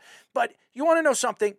Marcus Stroman still has a lot to prove. He's 32 years old. He's a right-handed pitcher. He's playing in Yankee Stadium. He is a he's a, a ground ball type of pitcher, which is good for Yankee Stadium. That's what the Yankees like is ground ball pitchers. Problem with him is he, he's injury prone, and this has been a problem for the Yankees pitching staff for years. Is that their starting rotation cannot stay healthy. As we saw Carlos Rodon, they gave him money that last year. He was one of the better left-handed pitchers that were available in a very long time. They give it to him, and now Blake Snell. I I do believe the Yankees will seal the deal with Blake Snell. There, there, there's a reason why Blake Snell has not signed with another team. I think they're still negotiating with the Yankees, and I that's why I think he believes he is going to go. But Marcus Stroman is a different personality. We saw him with the Mets. He didn't get along with some of the guys uh, in the locker room. We've heard he didn't get along with certain coaches on on the roster. So there, that's that's something that the Yankees needed to look at before they decided to sign Stroman. They get him on a very good team friendly contract. Uh, he, the third year option only goes if he pitches 140 innings uh, in the third in his in his second year. So the Yankees are put in a very good position because they still they still could go after a big name pitcher and, and another left-handed pitcher and it gives them three pitchers uh, that are lefties in their starting rotation. So, and that's something in Yankee Stadium that the Yankees have not. First of all, that's something in the Yankees rotation they haven't had in a very long time. Yep. I, I would say since the '90s, and something that the Yankees need in their rotation in the playoffs. Yeah, and again, you also look at somebody like Stroman, who I think depth wise really helps that rotation. And a lot of his injury issues, I know he was hurt at the end of the, uh, the season last year with the Cubs, but most of his injury issues came earlier in his career, too. And I think that's a, a track record you could trust a little more than some of the other pitchers they brought in. Remember, they tried to bring in James Paxton, how injury prone he was, and he really never pitched much for the Yankees. Same kind of thing when they uh, signed free agency Zach Britton as a reliever. Like, he had some injury issues at the end of his Orioles career, and they didn't really take that into account. And I think that kind of thing helps. Now, it's interesting with Snell, too. I saw a report that he wants $250 million. He's not getting that. I don't think he's going to get it either at this point. But he also said that the Yankees were so far off in their first contract, but he's willing to go to them again because other teams were giving him about the same thing. And it seems like the West Coast thing that I thought might have affected them. I thought the Giants or even the Dodgers before they went in for after Glasnow would have gone after them. It doesn't seem like that's going to be a thing today, Blake Snell. I don't think the Yankees are going to give him 250. I can see No. the Yankees giving him two, 200 million. He's worth 200 million, but here's the problem with Blake Snell. Over the years, he's had injury prone problems too. So uh, that's something that the Yankees have to worry about. Look at Carlos Rodon. They gave him 27 million a year. He they signed him to a 6-year deal and look, his first year he barely pitched. And when he did pitch, he pl- he pitched like like crap. So the Yankees need uh, consistent rotation ro- rotation pitching. And now you, you look at the Marcus Stroman thing. Marcus Stroman can be consistent. He was good in the first half of the season for the Chicago Cubs and then fell off. Maybe because of injury, maybe his calf wasn't 100% healthy. I don't know what it was. And it's interesting with the Brian Cashman thing because Brian Cashman has had problems with players over the years, including his own players and Derek Jeter. When he went to the Hall of Fame, Brian Cashman went to his Hall of Fame uh, inductee and he actually talked to, he pulled Derek Jeter to the side. I watched the Derek Jeter documentary with ESPN. I've watched it, and and Derek Jeter said they had to rehash and and and hash out uh, the the stuff that he had and what he had problems with with Brian Cashman when he was trying to negotiate his final deal with the Yankees, and hash out some of the things that was said behind Derek Jeter's back by the Yankees organization because of Brian Cashman. And Brian Cashman has had that problem with players of his own and players in the league. Some players don't want to play for the Yankees because of Brian Cashman. Mm-hmm. But here's the thing about Brian Cashman: you say whatever you want about Brian Cashman and what he is as a as a, a GM for an organization. Brian Cashman has had over 35 straight uh, winning seasons, which is most in any professional sport in history. That says a lot about who he is as a GM and what George Steinbrenner thought of him when he decided to name him as the GM of the future for the New York Yankees. And he has been there for a significant amount of time. He's worked for the Yankees organization. And a lot of the GMs, a lot of these different GMs or, or executives or, or assistant GMs have come from Brian Cashman's you know, repertoire and have become successful GMs in the league. So you say whatever you want about Brian Cashman that the Yankees haven't won a championship in 14 years. It really doesn't matter. What stands out for the Yankees, what stands out for what the this organization is known for is winning. And if you can win and have a winning season, that says a lot about the organization, even if you're not winning World Series. Yeah, and you also look at that kind of connection with Brian Cashman and Marcus Stroman too. It's good that Brian Cashman is trying to establish that kind of thing after all the stuff that happened with the winter meetings and the comments he made about Giancarlo Stanton and all that too. It's good that they have a player relationship that they could trust now with somebody like Marcus Stroman. Now, Marcus Stroman, we don't know what he's going to be because he has been inconsistent year to year. He's fallen off in the second half a lot. And again, I do worry about that kind of thing in Yankee Stadium, the type of pitcher that he is. But at the same time, it's a player that definitely wants to be there, and it's a player that still could lure other pitchers there too. He, even though he's not respected by a lot of these coaches and he's not respected by a lot of these organizations, he's actually had good connections with a lot of his veteran teammates. Now, you, we were talking about the issue uh, yesterday with Yep. the issue with the Blue Jays with some of their rookie players that he wasn't uh, getting along with them when he first came up in 2014, and that team like got good overnight too. He wasn't getting along with a lot of the Met players, too. Yeah, and the, no, I, I know the Met, the Mets had a weird trajectory with everything because outside of Pete Alonso, that team had no leadership whatsoever, and they had managers that loved to do stupid things off the field. They had Luis Rojas who didn't know what he was doing when it came to player relationships either, and they had GMs that had uh, off the field issues as well. So uh, the Mets are just a dysfunctional mess on its own. I'm not going to make that independent of Marcus Stroman, but the Blue Jays they built a good team with those trades, the big trades for Donaldson and big trades for Tulowitzki, and they built a team very well overnight. But Stroman, who was a younger player, really didn't get along with them, so that kind of thing is gone. But the Yankees and also with the Cubs last year, they kind of established that kind of thing quickly, and it's good for Cashman to be able to make that kind of move as well. And I think Cashman knows and what he's looking knows what he's looking for and knows where this team could be this year if they add a guy like Blake Snell and what they did with Marcus Stroman. They gave themselves some depth, and that's something that the Yankees have not had over the years. And and, and look, they had Domingo Germán, they had all these other guys, and it didn't work. And as they decided last year to move King to the starting rotation, why did they do that? Because they didn't have enough depth in their in their pitching and starting rotation, and they had to move King from the bullpen into the starting rotation. Now this year, if you add Marcus Stroman, you added Marcus Stroman, now you add maybe a Blake Snell. Now you have enough uh, for the rotation. If there's an injury here or an injury there, their their rotation. If they have four good dominant pitchers and they could bring a pitcher, a young pitcher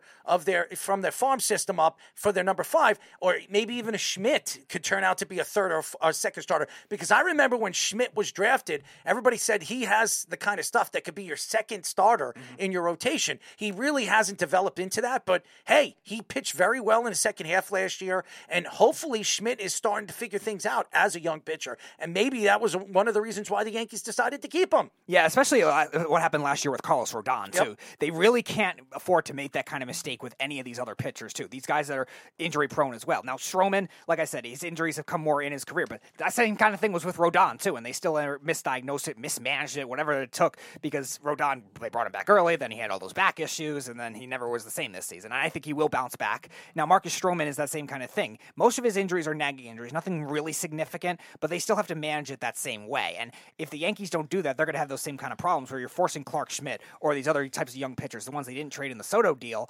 that to be in roles that they're not comfortable with. And we were talking about it with Joba Chamberlain too. Joba Chamberlain was saying how Brian Cashman and this regime with the Yankees made these pitchers pitch in roles that are very uncomfortable for them. Mm-hmm. And I think that that affected a lot of their developments. And if they can't manage it properly with Stroman or even any other starter they bring, if they do bring in Snell or somebody else like that, or they make a trade, then all of a sudden you're going to have that same problem. Former Arizona Cardinals coach Cliff Kingsbury is expected to interview for the Chicago Bears offensive coordinator opening, sources say, and sources told by ESPN's Adam Schefter on Thursday. Kingsbury is the ninth known candidate the Bears have requested to interview, joining a list of including Shane Waldron, uh, Greg Olsen, Klint Kubiak, Liam Coen, Cohn, uh, Greg Roman, Thomas Brown, Marcus Brady, and Zach Robinson. The Bears fired former offensive coordinator Luke Getsy and four members of the offensive staff January 10th and began their search for replacing uh, the offensive coordinator. Chicago ranked second in rushing, but 27th in passing offense in 2023. I think it's a great hire if they bring in Cliff King- Kingsbury. First of all, if you bring in a Caleb Williams, which more than likely, you, even if you don't bring in Caleb Williams and you bring Justin Fields, I think Cliff Kingsbury is a great offensive coordinator, especially for young quarterbacks and developing young quarterbacks. As you saw what he did for Patrick Mahomes. Patrick Mahomes praises Cliff Kingsbury, saying that if it wasn't for Cliff, he wouldn't be the quarterback he is today. He also helped Baker Mayfield develop.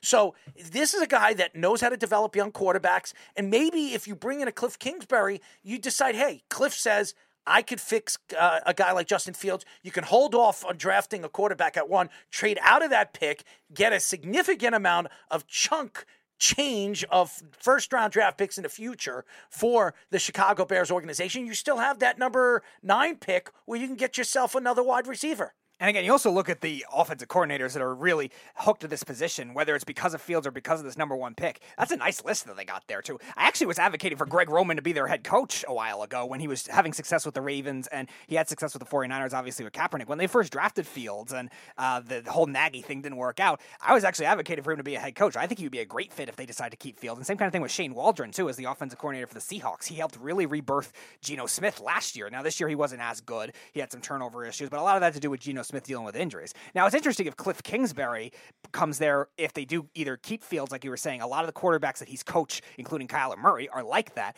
or if they draft Caleb Williams. Because remember, Cliff Kingsbury was on that USC coaching staff for a little while after he had that whole Thailand retreat. Yeah, and I, that's why I think Caleb Williams could be a guy that they they could be looking at at number one. But again, Justin Fields can be fixed, and I don't think they're they're far off with winning with Justin Fields if they give themselves another wide receiver. I think a guy uh, from Was- the kid from Washington, Odunze, mm-hmm. I think he would be perfect on the other side yep. Uh, with a guy like Moore. I, I, think they need another weapon, and and I they have weapons. They need a running game too because they have no number one running back after giving up David Montgomery, who yep. went to the Lions, who had a really good season as their number two guy behind Gibbs in the second half of the season. So I, I sit here today, and I, I think Cliff Kingsbury is the best pick. And this this is a good list of of offensive coordinators. Even Greg Olsen, who's never been an offensive coordinator, he's a good broadcaster, by the way. He does yes. a very good job for Fox Sports, and a lot of people took shots at Greg Olsen two years ago, and he did the Super Bowl last year. So I, I think he's I, I think he could be a good offensive coordinator, maybe a head coach. I know he was interested in the Carolina job when it became available. I don't know if they're going to interview him, but as an offensive, he needs to prove himself as an offensive coordinator. And, and remember, he was a successful tight end in the league.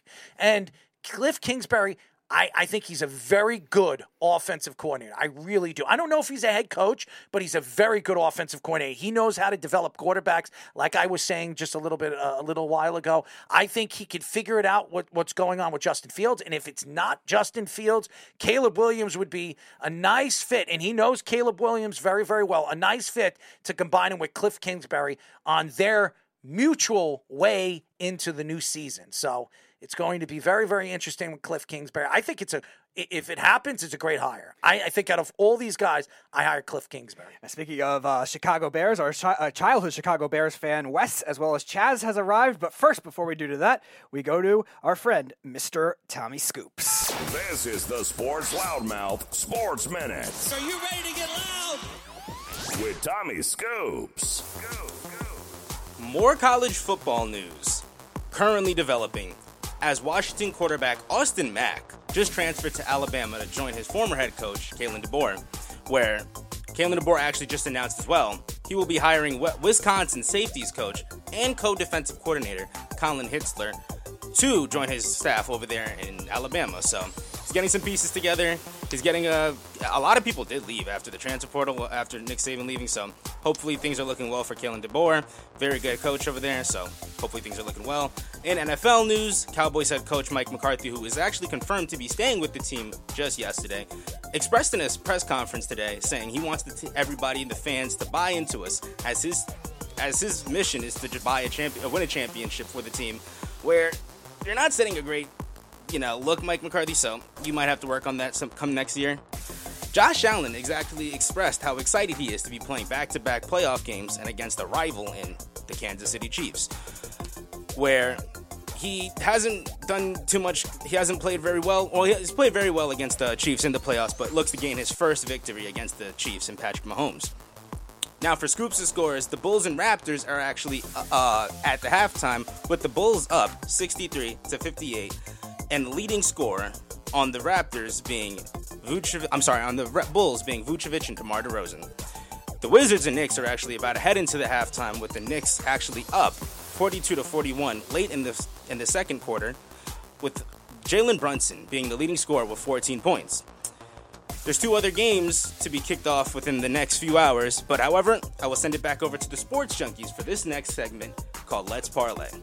This is the Sports Loudmouth. Speedy's bringing it back. Chazzy, he's back, ladies and gentlemen, from Brazil. Sick and ready to rock. But let's parlay 631 672 3108 is the number to call. Go to our website at www.worldwidesportsradio.com. Check out all our shows throughout the week, including the Loudmouth with me and Speedy Petey every single Wednesdays and Thursdays at 7 p.m. All you have to do to tune in and check out our local listings is go to our website at www.worldwidesportsradio.com. You're listening to the Sports Loudmouth. I am the Loudmouth. I am Errol Marks. There's two guys. One guy that looks like he has a nice set uh, of white hair, and the other one that doesn't have hair at all. Like, he doesn't have hair any any bit on his head. Yeah, but but anyway. just think when Wes packs to go to Vegas next year for our trip, he'll uh, you won't need to pack a brush.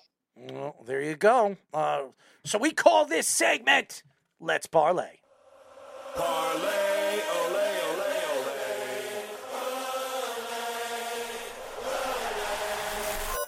It's time for Let's Parlay. Ladies and gentlemen, there is no Derek Mountaineer. He's not here tonight. Uh, we don't have Johnny Reno. Uh, hopefully, he's not getting drunk or driving or doing anything crazy, as we all know he likes to do. No, he doesn't like to drive drunk, but he likes to. no, he likes to drink. But uh, yeah. Anyways, we have Chazzy. He's back. He's not sick. He's not in Brazil. He's not hanging out with the fishies. Not hanging out with the lions and tigers and bears. Oh my! And we have Worldwide Wes. What is going on, boys? I haven't seen Wes in a while. How you doing, buddy? It's been a while, my friend, and then we've talked and we haven't seen each other's faces though. I told Speedy I'm just here for the for the ball busting. I'm not here. To get All right, well, you, you, want- you listen. If you want to, you want a ball bust. I mean, Speedy, I, I brought up the rhinoceros balls last Oh God. ye- yesterday, and but uh, before we start, the, the, what's the? I bet I haven't been around. What are the records going? You're right now, 27 and 12 with one push. And Wes, you went three and one as you usually did last week. How's that, Wes? That's not bad for an old guy, huh? No, what is what is Wes's record? Rec- Wes's overall record is 43 and 28. That's pretty good. Hey, look it up. How about uh, Johnny Reno? What is he? Reno Johnny is 48, 35, and 1. I- Like I said, uh, Chaz, you, you weren't here for the last time, or not the last time, he was on last week too, but the, the time he was uh, going to the Alamo Bowl, that he actually was in the uh, tailgate uh, doing his picks uh, with a lot of uh, drinking in him. He was very unlucky, though. He missed two covers by like half a point each. It was pretty And by the way, Worldwide Wes was there too, but he didn't want he did not want to come on because he was a little too drunk. But Well, it changes. It changes the party when you got to talk to somebody. There's no doubt about that. oh yeah, man, so, so here, here's what I know. I know that um, I talked to somebody about these games, and there's some good quarterbacks on the field this weekend, Wes, huh? there is, and uh, it's uh, you know you got Mahomes and Josh Allen and CJ all day. Mm. It's uh, it's it's gonna this is gonna be a fun weekend. All right, so I, I'm gonna I'm going to make my picks. I'm going to go with all four games, uh, and and we'll do that after. Obviously, after our guest, we'll we'll go over it again, and I'll maybe I'll let Speedy uh, do you know make his picks. But why don't we go through it? Uh, as uh, I know you have your picks for the weekend, I will do my football picks, and uh, we go from there. Are you guys ready? Are you ready, Wes? All right, let's hit it. Wes, give us your first pick. You know, I, I'm I'm all NFL this week, and it's just the college games that I like. Uh, in terms basketball, a little further out there. So uh, this one, there's there's a handful of team totals that I like. Rather than pick the, the actual games, I got a couple team totals. So I'm going to go to Houston and Baltimore, and Houston is is statistically very good against the rush, which is Baltimore's strength on offense. I realize that Lamar is playing good ball, and he, he- you can't say enough good things about what Lamar is doing and how that pass game has developed this season under a new OC. But when I look at this game and I look at what Houston was able to do against a very similar defense in terms of quality, in fact, statistically, uh, Cleveland is, is almost identical to Baltimore. Um, Houston in the first half, the team total is seven and a half, and it's paying plus money. It's paying plus 110. I like Houston for some money line to actually win this game, let alone cover a point spread. So, in order to do that, seven and a half for the first half is the play I'm giving here. Houston will score more than seven and a half in the first half. All right, his first play. All right, I'm, I'm going to go with the Houston and Baltimore Ravens game. I'm actually going to go with a play in this game. That right now, Gus Edwards is a plus 550 first touchdown score. I'm going to go with Gus Edwards as the first touchdown score for the Baltimore Ravens. I, I, I do believe Baltimore will get on that on that second or third yard line and he he will punch it in. So I'm going to go with Gus Edwards as the first touchdown for the Baltimore Ravens in game number 1 of the week or the weekend for the NFL divisional games. I got to chime in here that Wes, I had a, a run where I kept betting the over for the Texans. And then Stroud got hurt, right? He missed a game or two, and I and I was talking to the guys on the other show, and, and I said, you know, I- I'm, I'm assuming other people will pick up the slack, and they've scored 20 points every single time. Every time. Yeah. Well, I think I think Baltimore is going to run the ball a lot in this game with Lamar Jackson. Gus Edwards is going to touch the ball a lot in this game. It's going to be the question is is this Houston Texan team going to be able to defend it? And with the offensive line playing the way it has this season against very good defensive lines, it, this is a veteran offensive line. Is a veteran team that's played very well this year, and they're going to spread the ball out. And I think they're going to run the ball a significant amount in this game and pound it on this Texan team. They're a young Texan defense that, uh, you know, a little wet behind the ears. So I, I think Gus Edwards will score the first touchdown in this game for the Baltimore Ravens. All right, Mr. Worldwide Wes, give us your second pick. I, did Chaz give his pick? I'm not giving He's it. not giving any picks. No. I'm just chiming in. Um, you know, the, the next one, I'm, gonna, I'm just going to jump all the way to the last game of the weekend. I'm going to go to Kansas City and Baltimore. Uh, you call me a homer, call me whatever you want, but my prediction on the Chiefs last week was the, I believe it was the first half, 12 and a half over. We got that almost exactly as called for. And, uh, you know, we're, we're going to go back to that game and I'm not going to touch the first half of over nine and a half because there's no value. It's a minus 165, and that's just too much juice to give up. But I am going to take the Chiefs over 21 and a half for the game. If they're going to have any shot of winning this game, they're going to have to score more than 21 points, and their defense is going to have to show up. So the cold does not face the Chiefs. Their defense will, if they're going to win the game, their defense is going to have to take the ball away and possibly put some points up. I realize how hot Buffalo has been and how trustworthy Josh Allen has been with the ball over the course of the last six, seven games. They've been in playoff mode and, and they, they, they, they've done well for themselves. And now my homeboy's coming in. So Chiefs over 21 and a half game total for the team. My second pick uh, will be the Tampa Bay Buccaneers and the Detroit Lions. Uh, right now, uh, it looks like the number is a plus 6.5 uh, with the Tampa Bay Buccaneers. I think this game is going to be very close. I think the Buccaneers will keep it close because of the defense. The Detroit Lions will keep it close.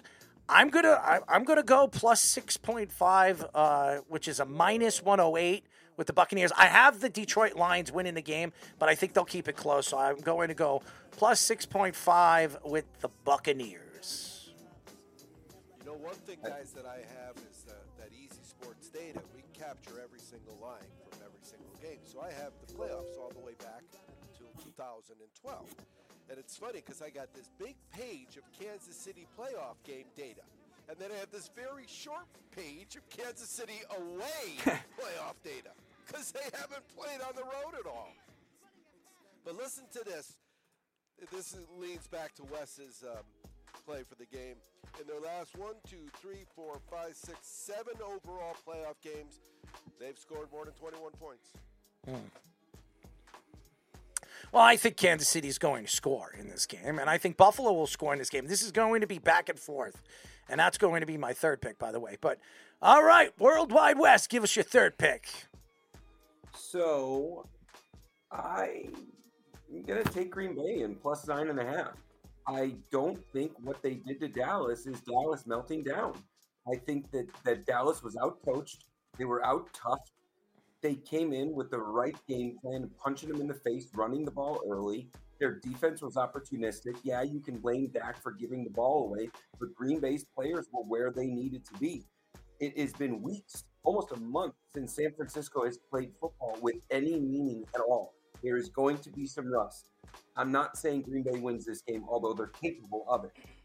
Uh, what they just did to Dallas, again, I think is more about Green Bay and less about Dallas. And so much in the media is being made of the Dallas meltdown, and it should be. But Green Bay showed up and played ball, and they got a. It was a near perfect quarterback rating for uh, Jordan Love. They have receivers that are so young and so talented. You don't know which one to game plan for. Their running game can can perform. So I, I really like Green Bay in this game. They got a shot to win. I don't think they will, but nine and a half is is too many. And some of these games, the heavy money doesn't look like it's come in yet because when I'm looking at line movement, these lines have pretty much stayed the same. And there's you know certain games. This one in particular, uh, it- it's it's 50-50 right down the middle in terms of where the tickets are, which means there's no heavy money on either side because it opened at nine and a half and it's staying at nine and a half. I think as we inch closer to kickoff, probably on Saturday, we're going to see a, a, a big hit of, of wager on one side or another. And I'm, uh, regardless of where it goes, I like taking points in this scenario. Um, San Francisco just hasn't played real ball in, in a long time. I'm going to go into the Kansas City Chiefs and Buffalo Bills game. I think this is going to be a high scoring game. Obviously, in Buffalo, everybody thinks both teams, uh, Buffalo is a good defensive team. They've been one of the better defensive teams in the league in the last five, six games of the season. They were pretty good uh, against some of the better teams in the league, and, and they, they shut down Miami at the end of the season as well. So I, I think that Buffalo going into this game. They didn't look very good last week against the Pittsburgh Steelers. They really didn't. Pittsburgh had a chance at one point to, to get back into the game with two backup quarterbacks. I, I mean, they didn't even have their number one guy. And is their number one guy really a number one guy? I mean, so uh, Kansas City obviously has Patrick Mahomes. This is a team that could put up points. We saw what Rice did uh, last week against Miami. We also saw what Travis Kelce could do, drop the ball, and then when he needs to make a, you know a catch here and there, he will. I don't think Travis Kelce will have as bad a game back to back days and back to back weeks in the playoffs. I think he's going to put up good points this week. I, I would expect. I, I would bet on this, even though it's not my pick, that Travis Kelce scores in this game at least one time. But the over under, that's where I'm going to go. Right now, it's uh, 45 and a half. I'm going to bet that it's going to be over 50 in this game. I think this is going to be a high scoring game. Both teams are very good defensively, but I think both. And we saw this last time when they played against each other in the playoffs. They went to overtime. It was the high flying game, and, and it was the Josh Allen rule, where, where now, you know, if you score a touchdown in the playoffs, uh, in the overtime, you get a chance to bring the ball down as well to try to score. So I, I do believe this will be high scoring. I, I would think that I, I would say 55 or even 60 points will be scored in this game, and I, it could go to overtime. Um, so I'm going to go with the over under over 45 and a half. All right, so let me chime in on both of those plays. Hey, Wes, do you remember when I went and started my run? I got that uh, free money from Bovada, and we went on the weekend. We went on the bachelor Sure party weekend up to LA. That night, that night game, San Francisco whacked Dallas. You remember that? I do. Yeah, that was the last time they covered at home. It's been three months. Wow. So there you go. And they're giving nine and a half. As far as the other play, yeah, listen to this, uh, Errol. In terms of the uh, Buffalo, I, I mentioned Kansas City scoring in the playoffs.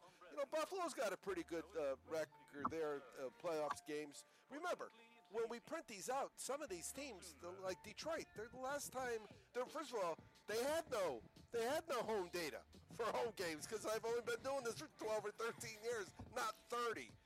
But um, Buffalo, one, two, three, four, five games of the six playoff games that they played recently have gone. They've gone uh, over 24 points. So uh, that's your 45 right there. All right. Wes, give us your parlay pick of the night. So I'm going. I'm going back to the first game that I called out, which was Houston and Baltimore, and I, you know, I, I listen to a lot of a lot of gentlemen like like yourself, Errol, and, and Sports Talk Radio, and all the opinions that are out there. I, I really can't get enough of it. I don't know why um, John Harbaugh gets a pass for some of their early exits with some of these high seed, fantastic teams that they've had in the playoffs. Remember a couple years ago they were they were going to win the Super Bowl and Tennessee Mhm. just came in and whacked them. Mhm. Um, I- where and where did they finish in the playoffs last year? Were they in the playoffs last? They lost in the first round. They lost in the first round against the Bengals because they had a third string quarterback playing because Lamar Jackson decided, hey, you know what? You're not paying me. I'm not playing. Well, but if if if we keep going back, it just seems like they underachieve in the playoffs, and John Harbaugh seems to get a pass for it, while we we kill some of these other coaches for for you know the the 12 win season and then the early exit in the playoffs. I like Houston. I think DeMeco Ryans has got them playing such good ball that they're outplaying the quality of the players that they actually are. They're they're they, they play great on defense. CJ is completely fearless. Their receivers are catching the ball. They're taking fearless shots down the field. This is way too many points, and I'm going to call this one out the same way that I did last week with Houston. I'm going to be placing 75% of my investment, taking the nine and a half points, and the other 25% of my investment is Houston outright beating Baltimore. Wow. They, under John Harbaugh, have folded in some of these big moments, and I think that some of their wins towards the end of the season, this win against Miami, the quality of that win, I think, is a little bit overstated just because of how Miami has has demonstrated this ability to shrink against good opponents in, in big time moments. Um, you know, San Francisco, we'll, we'll call it what it is. They they whacked San Francisco, but I I just feel like we overvalue Baltimore come this time of year, and John Harbaugh doesn't quite deliver ever since the Super Bowl, and that was 12 and Ray Lewis. There ain't no Ray Lewis in that locker room. so So you got the Texans as your final parlay. Point, what is the money line? the I'll tell you right now because I just had it in front of me. Uh, the money line is plus 325. And and I'm again I'm gonna nibble on it and I'm gonna I'm gonna take the points. I love what they're gonna do in, in the first half. They are red hot right now. All right. So my final pick is the Green Bay and 49ers game. And I have a couple of guys, and you can make a, you can make a play and combine this as a pick. Christian McCaffrey will score in this game. Okay, I that that's a guarantee. Um, Brandon Aiyuk will score in this game. You can put that, and you can you can seal that. You can seal that. And I'm going to predict. Okay, Brock Purdy will run in a touchdown in this game. So all three guys will score in this game. I have Christian McCaffrey, Brandon Aiyuk, and Brock Purdy running in a touchdown in this game. Seal it, deliver it. That's my big play right there, and I, I, I think you can. That's a big play. That's a. What is that going to pay, Wes? I, I'm pl- I'm plugging it in right now. I'm gonna plug it in right now. You just did a parlay on Let's Parlay. That's right. That's right. So you went from four plays to six plays. That's right. So so CMAC CMAC scoring is minus 280. Aiyuk mm-hmm. is is plus 140. Mm-hmm. And Brocktober is plus 600. There is no option on my site to multiple them. But but it's I'm I'm my guess is it's What side are you on? I'm on Bovada. They won't let you parlay that? They usually don't. Um, they, they usually offer their their fixed parlays. Well, you gotta, I Um, think don't you have to go? I think you don't you go because I've done it on there, but you got to go into props. I think maybe I don't know. Let's see. Prop builder. But that uh, no, you know, so so we could do the math. Right, plus plus 140 and plus 600 pays a shitload, and minus 280 is McCaffrey. Mhm. Ma- McCaffrey, really, you do with him you, to get any decent odds. You gotta, course. You got to uh, say he's going to do two or more. Yes. Well, I, I'm going to start with that because I know Christian McCaffrey will score in this game. I, I, I'm going to tell you this right now. Brandon Aiyuk will score in this game at least one time. Guarantee you he'll score in this game. And then it's I Brock agree Pur- and then there's Brock Purdy where he doesn't usually run touchdowns in, but I, I expect them to get at that, that one or two yard line, and I think they're going to just quarterback sneak with Brock Purdy for a touchdown in the game. So I'm going to predict that Brock A Purdy. scenario. I'm sorry. A tush push scenario. A tush push scenario. I believe. I, I would think, be honest with you, I, I could see him s- scooting in for maybe the 8 I don't think if I'm down uh, at the one yard line, I'm giving, I'm not giving the ball to Christian McCaffrey. So Yeah, but that's what they're going to expect, and and and that's the thing. And and remember, the the Packers defense, especially on small, you know, on on short downs last week, they stopped the Cowboys. So I I think they're going to absolutely dig, and that's why I think you're going to see Brock Purdy score in this game because nobody's expecting it, and Brock Purdy is not a running quarterback. He's not. He, he's not a mobile quarterback. Would So. you agree, Wes, that It's six one is a little is lower than some guys, right? So plus fifteen hundred Yeah. is the payoff for that three way. There you go. That'll throw a C note on that. That'll change your week. Mm, boy, would it ever! But I, that's what my, I was looking at the game, and I, I, I know I know Christian McCaffrey, and, and if something tells me that Brock Purdy's going to score in this game because that- again, nobody's going to expect it, and he's going to use his legs in this game. He'll have uh, one of these like small runs, five yard on the five yard line. Too, Errol, this is the biggest total of the week Hmm. of the four games. Yes. So, You're you know, so Errol. you, You're you you're also touchdowns on each team. Mm-hmm. you're also basically calling out the team total over with that because you're Yes. calling for 21 points Yes. to start with. Yes. Right. Yep.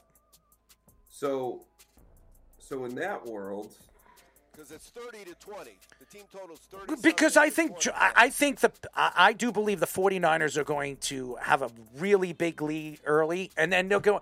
I believe the Packers are going to get garbage time because I I don't think the 49ers are when once they That, but that's how you win a bet when you're getting nine and a half points. right. You get a team that goes up 17. They start, they start talking about you know who they're playing next week, and all of a sudden the starter's got to come back on the field. Mm-hmm. there is the so there is no value on a Niners team total over. Is at 29 and a half. Mm-hmm. And I I mean that's you would think if we didn't see if if we were able to unsee what Green Bay did last week, 29 and a half is is not bad, but that feels disrespectful right now to a team that just marched into Dallas and dismantled them. I, I will say Um, this. I will say this. The Niners will have at least 21 on the board by the half. By the half. So remember, Wes, you made a great comment that we haven't seen 49ers have to play a, a, regu- a real football game that have had any value except on the on the scoreboard and in the columns because they were they were just dominating and they did have what a seven stretch there where 30 they were scoring 30 every single time. So you know what? If you can They're- turn it on, that's the problem. And and you look at these quarterbacks. You know, you got the young kid playing Lamar. Well, we, you know, I'm just waiting for Lamar to get hurt. I'm waiting for Lamar to screw up. That's what I'm waiting for. And it's because of all those memories you gave me that you're mentioning, Wes, with the the history. And then you look at um, the Green Bay, San Francisco, and these are two quarterbacks who, you know, how many games do they have under their belt? You know, we've done more uh, let's parlays than they've played games. You know, and you got Tampa Bay and Detroit, kind of the same thing. You know, and then Kansas City and Buffalo is a, is a rematch of, of the quarterback play we've seen. So I really think that you guys that are winning these bets or losing these bets, it is gonna it's gonna be all on the quarterback shoulders. Absolutely. Absolutely. Well, boys, we really appreciate you as always, Wes. We'll keep in touch. Uh, I have a lot to talk to you about, by the way. Uh, we'll, we'll get in touch. And, uh, you know, I'm happy you're back. I mean, you got to put your mic up a little bit over there. I mean, Well, it's. I switched- I went over to my. I went over to the the. Uh, I put the headset on. I don't know if you noticed. I, I, I definitely see the headset on you, but it, Yeah, it doesn't. echo's gone there. It's definitely a little bit low, so you- you'll have to fix that. But um, we're happy that you're back, Chaz. I mean, you've been gone for a while, man. Enjoying Brazil with the beautiful ladies over there. To COVID. You've, have you been to that place? Yes, I have actually. I had hip surgery. place sucked. That I had I had hip surgery about three years ago when COVID was really bad. I had the Delta, and I couldn't. Just imagine having having COVID and not be able to walk with both your legs and have to go to the bathroom over and over and over and over and over again. Try doing that, and then and then come and talk to me, okay? Because No, that, that's where you you know you throw the fucking pillows and the comforter on the ground in the bathroom. oh god, I, I can't even tell you. And and by the way, I didn't sleep for like five days. I was I was so sick. I had fevers. It, it was the worst. That was when it was really at an all time like bad with, with the Delta. But hey, you know what? I, I did lose a lot of weight. I think I lost like twenty five pounds when I when I had that. yeah, so. yeah. No, getting sick is good for dieting. it's not really my preferred way to lose. I don't mind watching what I eat and exercising. I prefer that. The only thing I could eat at that time was fig Newtons, and that's because I love fig Newtons. That's the only thing I could look at and say, "Oh, I can eat that," you know. So, I love fig Newtons. I don't know what it is, but I, I just I can eat like a whole sleeve, like right now, within like. And I know uh, Greg Golson is probably saying that sounds disgusting, but just imagine, uh, you know, you have a nice sleeve right here while I'm, you know, doing my show. Uh, Could somebody give me a sleeve of fig talking Newtons? Somebody had gifted us a tin, one of those circle tins of Christmas cookies, Mhm. and my wife and I were both hunkering down with COVID, and she doesn't like Christmas cookies. So I had your, I had your fig noons. They were just shaped like stars. Well, here's the thing. I, during Christmas, there's a thing called Pfeffernuss. I don't know if you guys know what Pfeffernuss are. They're a cookie with powder. I've been trying to find them. All, Amazon has them, but they don't have them with the powder on it. They have them with the, the the glaze on them. And I just I bought them, and it's not the same. And I went to a Shoprite and Stop and Shop and all these different you know uh, food markets over here in New York, and I can't get them. So I, I was very pissed off this Christmas because I enjoy my I, I go to Little Italy and I go to the Italian bakery because you know you can get all those seasonal. Because they have at Easter, they St. Joe's Day, they have one. uh, You know, for, for hell, the Italians have Fourth of July sip pastry. You know? Chaz, uh, Pfeffernuss is a German cookie. They won't be at the Italian place, that's for sure. I've never heard of it. You've never heard of a Pfeffernuss? No, but but they all all the ethnicities have the same little cookie with powder on it, and and you pop them. Like Stop it. nothing. They go in. Stop it. they're- You're, they're you a coffee drinker? I'm not a coffee drinker. Are you a coffee drinker? A coffee drinker? Are you a coffee drinker? Are you? You are. So that you would love your Pfeffernuss. You dip Al- them. always be always be cashing, fellas. Have a good night. there he goes. Run away. I love Wes. Yeah, plus, you know, the other ones are uh, what's what's the ones that have the, the that are like curved? They look like half moons. Yes. Um, Anisette, Anisette, right? Yes, that's No, right. That's, Mm-hmm. the, that's the booze. Yeah, no, Anisette's a licorice booze. Yeah, it's something like that though. Oh, the All right, booze. gentlemen. Yeah, so uh, I- I guess uh, uh, we'll talk to you Saturday night on the radio. That's right, my friend. We'll see you then. As uh, your place. I got written down. I'll cover there you go. Let's parlay with. Uh, I like that big fifty in the one parlay. T- we'll talk about that after it catches. you, I'm telling you, it's it's going to cash, baby. Stay out of It's going to cash. I'm going to stay out of trouble. Yeah, but I, I was in a lot of trouble over the weekend. Let me tell you, man. I had a terrible Toronto vacation, man. Yes. I, I spoke about it yesterday. I don't want to go too deep into it, but I'm sure No. Greg. I we want to get Greg in. So why don't we go to a quick break? When we come back. Our friend, uh, he's been on the show before twice, and this will be number three. We will be talking to former MLB outfielder and current Dodger professional scout, Greg Golson, here on the Sports Loudmouth. You're, you're, you're listening to the Worldwide Sports Radio Network. This is the Sports Loudmouth.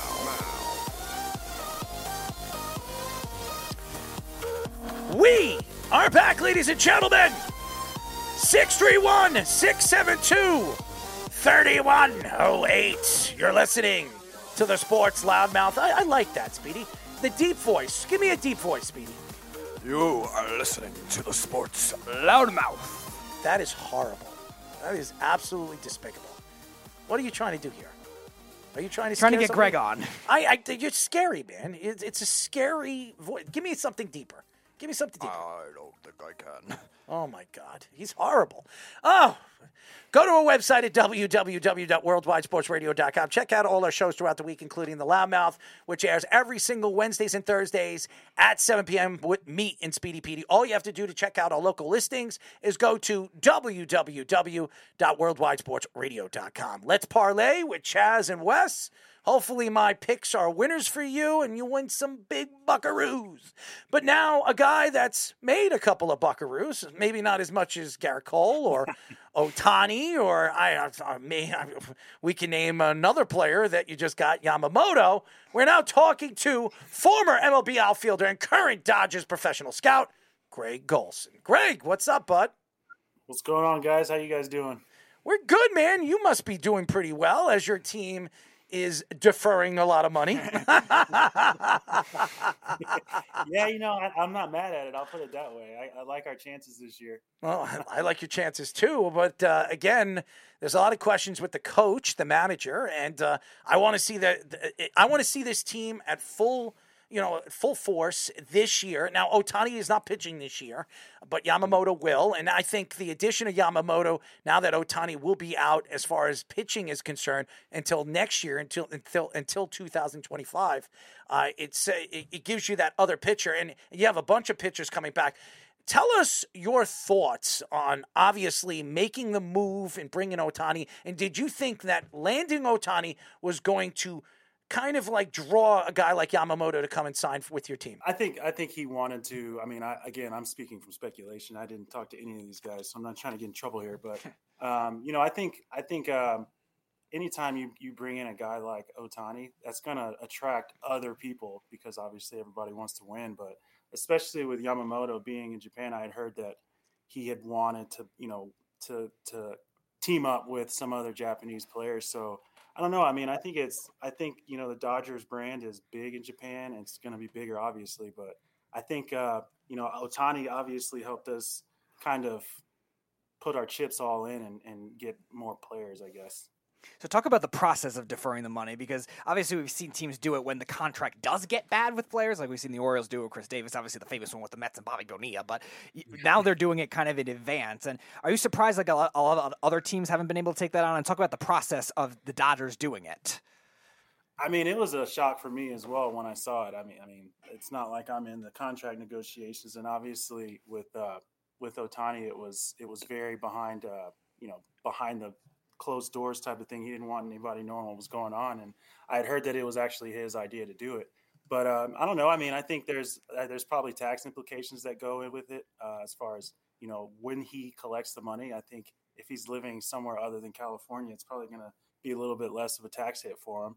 But uh, yeah, I think it's a uh, it's definitely interesting. I mean, if another team had done it, I don't think it would have gotten as much uh, press because uh, you know I think we've done it with the three guys that we signed this year. But you know I think it's uh, it's creative. I don't know how long it'll be allowed to continue, but you know we got in there, I guess.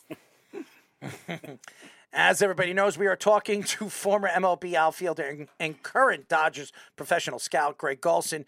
You get Tyler Glasnow. before you landed Ohtani, before you landed Yamamoto, you add a, a, great pitcher in Tyler Glasnow, a guy that's been injury prone over there with Tampa. If you don't remember, I know you remember, but if any fan doesn't remember, he was traded a couple of years ago to Tampa from Pittsburgh and, and really transitioned and, and turned into the pitcher that maybe Pittsburgh couldn't develop or hasn't didn't develop in, in as fast as Tampa. And they've been known to be an organization to really develop pitchers.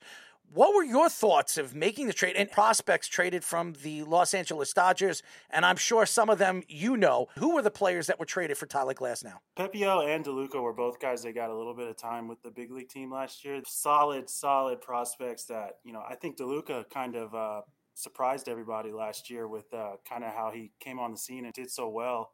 Uh, I guess he had just kind of figured it out the year before and, you know, kind of forced his way into the conversation. Uh, Pepiot was just kind of, you know, with uh, the names that we have in our rotation and on our pitching staff, it's kind of tough for young guys to kind of break in. And I think with uh, DeLuca being a righty, uh, we had we had plenty of plenty of guys that were, you know, I guess had a little bit more experience. So I think uh, both of the guys that sent are probably going to start with the team, Mhm. but uh, they're it's a huge opportunity for them because obviously it's hard to get in every day as a as a Dodger. I mean, we haven't really done that successfully until uh, I guess Outman. You know, They gave Tyler Glasnow. They extended him four years, 110 million, which is a great contract for uh, one of the, I, I believe, when healthy, one of the top 10 pitchers in baseball. To give him a four-year, 110 million dollar contract, it's a steal. After paying Yamamoto 325 million and Ohtani 700 million, you had to get a deal, and you get one with Tyler Glasnow. What are your thoughts with the deal that he got? I think it's awesome. I mean, you know, it's a it's a big market team, so you kind of got to pay a premium, especially coming into the Dodgers. Everyone knows that you know we're we've got a little bit of money, I guess. Uh, similar with the Mets, you know, similar with New York. It's it's like you go to a big market and you kind of have to pay a little bit more because you're the big market. But you know, uh, I scouted uh, Tyler Glasnow in um, the 2020 World Series, and Hmm. you know, it, he's he's not a he's not an easy at bat, and as you saw, you know, we we kind of didn't do anything until he left the game. So, you know, it's good to have him in the fold. You know, the four year contract, that's awesome because it's really kind of signifying we're going all in. You were, we were quiet last year. And I think we surprised a lot of people with our, you know, the success that we had last year. Mm. Um, and it made everyone have expectations that we were like, a, I mean, I'm not going to say we weren't a contender because we won 100 games, but, you know, I, you know, going into last year, I didn't think that we would win 100 games. I'll just Mm. put it that way. Yeah, you know, all the so- hype was on the Padres. Yeah. yeah, hundred percent. Yeah, you know the Padres, the Braves, obviously. Um, so I think last year for us to you know be relatively quiet in the offseason and still do what we did, it just kind of kind of shows the potential we have this year when we bring in those guys that are obviously going to give us a boost. I want to go to Yamamoto because uh, his market was very tricky to decipher. It was going to be 250 for a while, then Emerson is 300. They're going to give him the 12 year deal, and the Dodgers strike it in with 325. Like you scouting Yamamoto as a pitcher, like what you what you know of his skill set, would you have given him that kind of money? Obviously, the Dodgers did. Your organization did. And what do you think the market value? You know overall was the answer to this. He's not going to say no. He's not going to throw his organization under the bus. You know the answer to this. I think it's a great deal. I mean, you know, Yamamoto's a small guy, so you know his fastball plays up quite a bit. You know, um, I think he's, you know, with with a lot of Asian pitchers, they're really good commanding the ball. You know, um, you know, you saw him in the World Baseball Classic how did he, how well he went, how well he did. I think, I think it's. Uh, I mean, everyone's kind of anxious to see how he, uh, you know, adapts to the U.S. and uh, you know the competition that we'll have here, but you know, he's going to be pitching a little bit more frequently than he was over there. So there's a lot of question marks. But as far as what he's what he did, you know, to earn it, I feel like everything has been warranted. You, you can't really can't really go cheap on a guy that that offers that much. As everybody knows, we are talking to MLB outfielder, ex MLB outfielder, and current Dodgers professional scout, Greg Golson. You know, Greg, you look at the Dodgers right now, and with all the additions that they had, a lot of people would say they're the favorites coming out of the National League. But then you have the Braves that really just, I don't know what the heck they did in the playoffs. They choked. Uh, they didn't play very well, and, and a lot of people thought they were the favorites of coming out of the NL, and they're in the NL East. Uh, Philadelphia obviously could get better sometime this offseason. A couple of players, Hader's available still. Maybe that he goes to the Dodgers, maybe he goes to the Yankees, maybe he goes to Atlanta. Atlanta hasn't really made any significant moves this offseason, but they have one of the best farm systems in baseball. Their rotation is as good as any rotation in baseball, and their lineup is as deadly in the middle of their lineup as there are uh, from eight, nine, and, and even at number one. So, where do you see and how do the Dodgers match up against the Atlanta Braves going into this season? I mean, that's a that's two juggernauts, you know. I mean, and the Braves they did get Chris Sale. I mean, Yes. that's a pretty big addition for them. Um, I think. Uh, I don't you know, about that. I don't, I- the thing about Chris Sales is we don't know what we're going to get out of him. Is he going to stay healthy? Is he? I didn't even know if he was still alive. The guy disappeared off the face of the earth. I mean, seriously. Him and Noah Syndergaard were in hiding together. I, I mean, I he he tears his uh, you know his elbow. He disappears off the face of the earth for two years. He comes back in the middle of the year last year. He pitched okay, and then he gets traded. and Everybody says, "Oh, look, uh, they got Chris Sale." Ooh, ooh, ooh. I, I mean, we don't even know what Chris Sale is anymore. I mean, we. And I, re- I remember when Chris Sale was playing for the. Uh, uh, hold on, I, I always mess this up. They he played for the Chicago uh, the Chicago White Sox. I remember when he was playing for the Chicago White Sox and the way he threw the ball, and he always comes up from that low point to the high point. I always said, "When's that elbow going to go? When's that elbow going to go?" He he had a couple of good years with Boston, and then absolutely fell apart. I mean, and he we haven't seen him. So everybody keeps saying Atlanta, oh, they got Chris Sale. I, again, I don't know what he is. So I know everybody's saying, well, they got Chris Sale let's see what he could do when he actually can pitch. So I mean, if you if you look at if you look at the Braves' history with veteran pitchers, they tend to they tend to get the value that they that they intended to get out of the out of the player. I mean, you look at uh, like Tyler Matzek.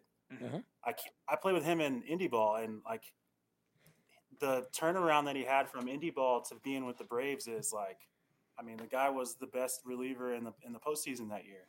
Mm-hmm. So I think um, I think Sale is a big addition, not only just because of his track record, but also, I mean, you even mentioned the lineup. Like, mm-hmm. what's he got to hold the team to four, five runs? Like, even if he's the worst version of Chris Sale ever was, he still could win 20 games with that lineup. That's true. So, so it's like a, I don't know, it's it's kind of like a, you know, the rich get richer in that aspect. In that, like, it kind of takes some of the. I don't think Sale was worried about pressure, but it kind of takes the pressure off of him. They've got Strider, they've got all these guys that are, you know, they're not asking Sale to go in there and complete games. So the you know the lightened load could help him, you know, kind of thrive in my imagination. Yeah, they've rebirthed pitchers that were uh, not necessarily worse. They were still good pitchers, but like Charlie Morton, like came out of nowhere type thing. And even the relievers too. You were talking about uh, some of the relievers. Kenley Jansen, they rebirthed a little bit. Look at what Matt, look at the season yeah. Matt Olson had this year. Oh, yeah. I mean, yeah. unbelievable season.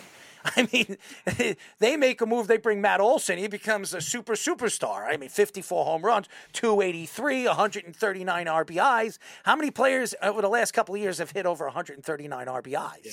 I mean, it's yeah. unbelievable what what they're doing right now, and that lineup is so good from top yeah. to bottom, one to nine is unbelievable. They freed Matt Olson and Sean Murphy from that big ballpark in Oakland. Now they can hit home runs. Maybe they need to spank you, Speedy. You know, I don't know how that would correlate with uh, hitting home runs. But well, I mean, they got good swings, and you might. I know they have good swings. I'm not denying that. I'm a Mets fan. I've watched the Braves plenty of times, and I know they kill the Mets. well, there was a former third baseman that named one of his kids Shea. yeah, thank you for knowing.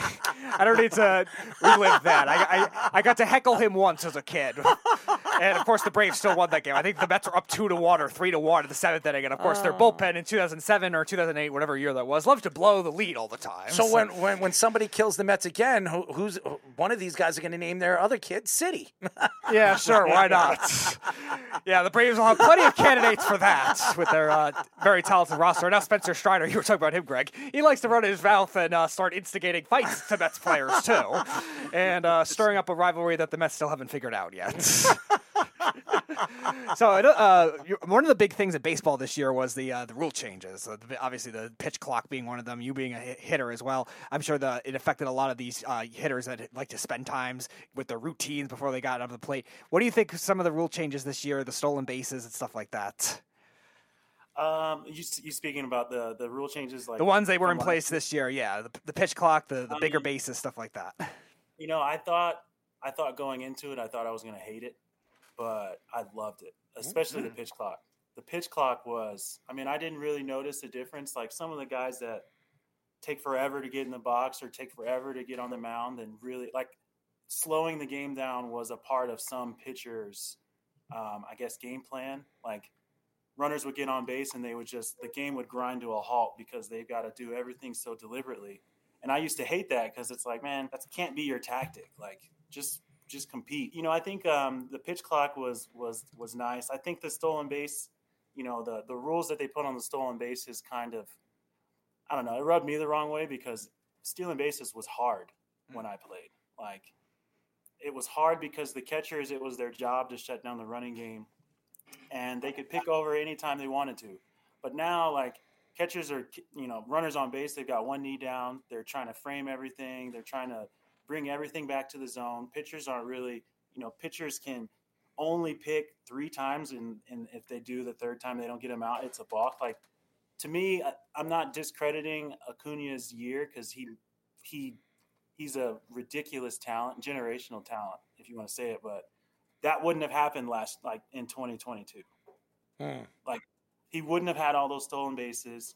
You know, like it it has an impact on the game. And you know, if you think about their lineup, like a lot of their guys had stolen base. Well, not a lot of their guys, but Acuna being on base made everyone else better. You know, so I think the the impact that the rule changes have had have been uh, like wildly successful for MLB because it's made the game more exciting, I guess, for especially casual fans.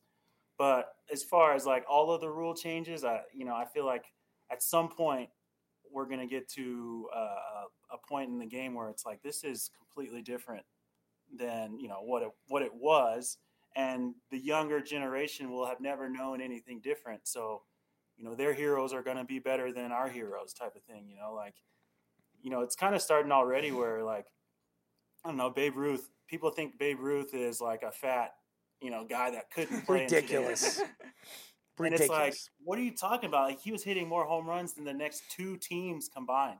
The stadiums were twice the size at that time. He was the smashing the ball area. Yeah. 500 foot polo grounds. Yeah. No cork in the bat. I mean, the balls are not juiced. I mean, this guy's smacking the ball all over the field, and oh, he stinks.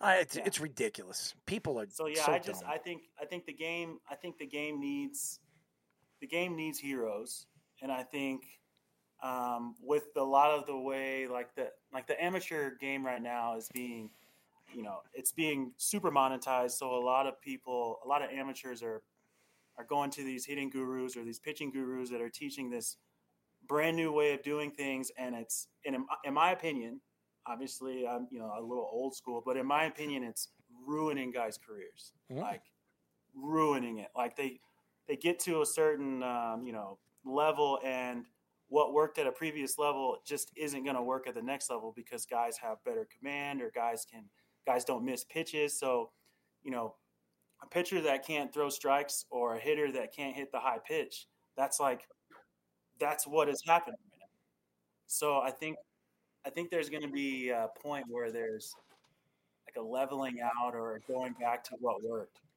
hmm. Very interesting. We are talking to former MLB outfielder and current Dodgers professional scout Greg Golson. He's been on the show before, friend of the show. We love him. Walker Buehler is the big name, uh, a guy that everybody's going to go after next season. He's coming off an injury. He's, I still believe, the best pitcher right now on the Dodgers. When he is on, he is unhittable. He is that good of a pitcher. And after the Dodgers making the moves that they made uh, this offseason, Tyler Glasnow paying him, Yamamoto, Ohtani will be in the rotation next year. I don't know if they're going to have any room eh, as far as money is concerned, unless they're deferring all that money uh, in Walker Buehler. I think there's going to be a line of teams interested in Walker Buehler if he comes back this year and has another good season. Tell us a little bit of what you know about Walker Buehler, and do you believe that the Dodgers could find a way to sign him? Honestly, I mean, I don't know. I mean, we've we spent a billion dollars this offseason. so, um, you know, thinking about next offseason is, I think it's going to depend on the year we have. Mhm. I think it's going to depend on, you know, how healthy we are. Like losing Urias last year was huge, Mhm. like huge, and he was on a contract year too. So that that probably changed what we did this year because a lot of stuff became available. But I don't know. I mean, Walker is he's one of our better pitchers, if not the best pitcher. In 2020, he came clutch. So I don't know. Like it, it's going to be interesting to see. I don't know who his agent is, but that has a lot to do with it as well. So I wanted to ask about the uh, the teams that are younger now, really emerging this year, especially especially with the new playoff format too. I think we saw a lot, heard a lot of the top teams, including the Dodgers, unfortunately for you. But uh, the Diamondbacks obviously going to the World Series, the Orioles. Uh, do you think that's a new ripple effect where teams are going to try to get younger all at once and still like emerge quickly right away? Because we saw a lot of the older teams, like the Mets, my Mets, who are an older team, struggle badly. of course he has to bring up the Mets. I'm bringing him up struggling. Struggling Yeah, is not the word. background, I think incentives help. Rookie makes his debut and gets rookie of the year, you get another pick or something. I'm not sure exactly what it is. I think with the rules making the game more exciting, it's making the game. I don't know, like back when the DH was just a big hitter, the game was a lot slower. That DH was taking up a roster and no one was strap bats. But now the DH kind of moved around as a rest. You look at the Reds, in my coverage last year. They're so young. I saw all those guys the past three years, and it was like, man, these guys are really good. Ballpark, you know, cover up some of the hitting um, deficiencies that they might have. But I think the youth movement is just kind of something that kind of started when I got out of the game. They stopped giving guys that are, you know, over 30 opportunities in AAA. And instead, they're moving those guys to independent ball or international ball and giving younger guys more opportunities to get at that stage earlier. I think one rookie contract is way less than 300 million these veteran guys, but I think it's just a product of you know technology, analytics, and obviously teams trying to just kind of get cheaper while also staying competitive. You know, before we let you go, uh, obviously the Yankees made some big moves. They they trade for Soto. Uh, they're adding pitching. They added Marcus Stroman. I, I think it was a pretty good deal for the New York Yankees uh, adding Marcus Stroman. If he could just keep his mouth shut, it will be in really good shape. Blake Snell could be a Yankee in the next couple of weeks, maybe. I, I know the Yankees aren't offering him 250, which he thinks he's worth. Uh, but hey, if he can cut it down to 200, I think the Yankees will be in play. There's no question. Could you imagine talking about 200 million dollars? I mean, seriously. Hey, you know, spin the wheel, make the deal. 200 million. I'll take it. Sold. Yeah. But uh, who do you have going to the World Series this year? If you were to make a decision right now, even without some of the moves, I mean, Hader's still not. He could be going somewhere else. Blake Snell could be going to the Yankees or somewhere else. Who do you have? Just a quick prediction. Who do you have going to the World Series? Well, I gotta say Dodgers. Of course. obviously. In the American League, I see it. I don't know. The Rangers are good, man. Mm. They're really good. The rookie, what's the guy that came up? Josh Jung. Josh Jung. No, no, no, no. Oh, Evan Carter, came- you're talking about? Carter. Yeah. Man, he was impressive. They got so many young, good, controllable guys. They were impressive to watch. The Orioles, I see it as the Rangers, Orioles. Wow, you, you don't have any faith in the New York Yankees, do you? That's because he wants Juan Soto on the Dodgers. Come on, you don't want to see the Dodgers and the Yankees in the World Series? No. I mean, I'll put it this way: like it's a tough time for New York teams if you look across the board.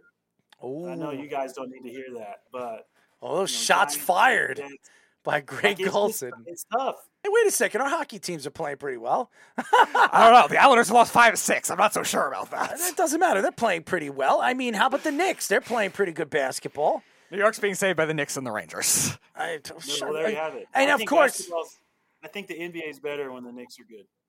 Mm. Yeah, of course. Oh, I think so too. And if you're a New York, if you're a New York fan, you want to see the Knicks. Out of all the teams that can win a championship, you want to see the Knicks win because the this is the mecca of basketball, as everybody Yeah. says. You know, hey, hey, listen, it hasn't been the mecca of basketball since the '70s, baby. it's true.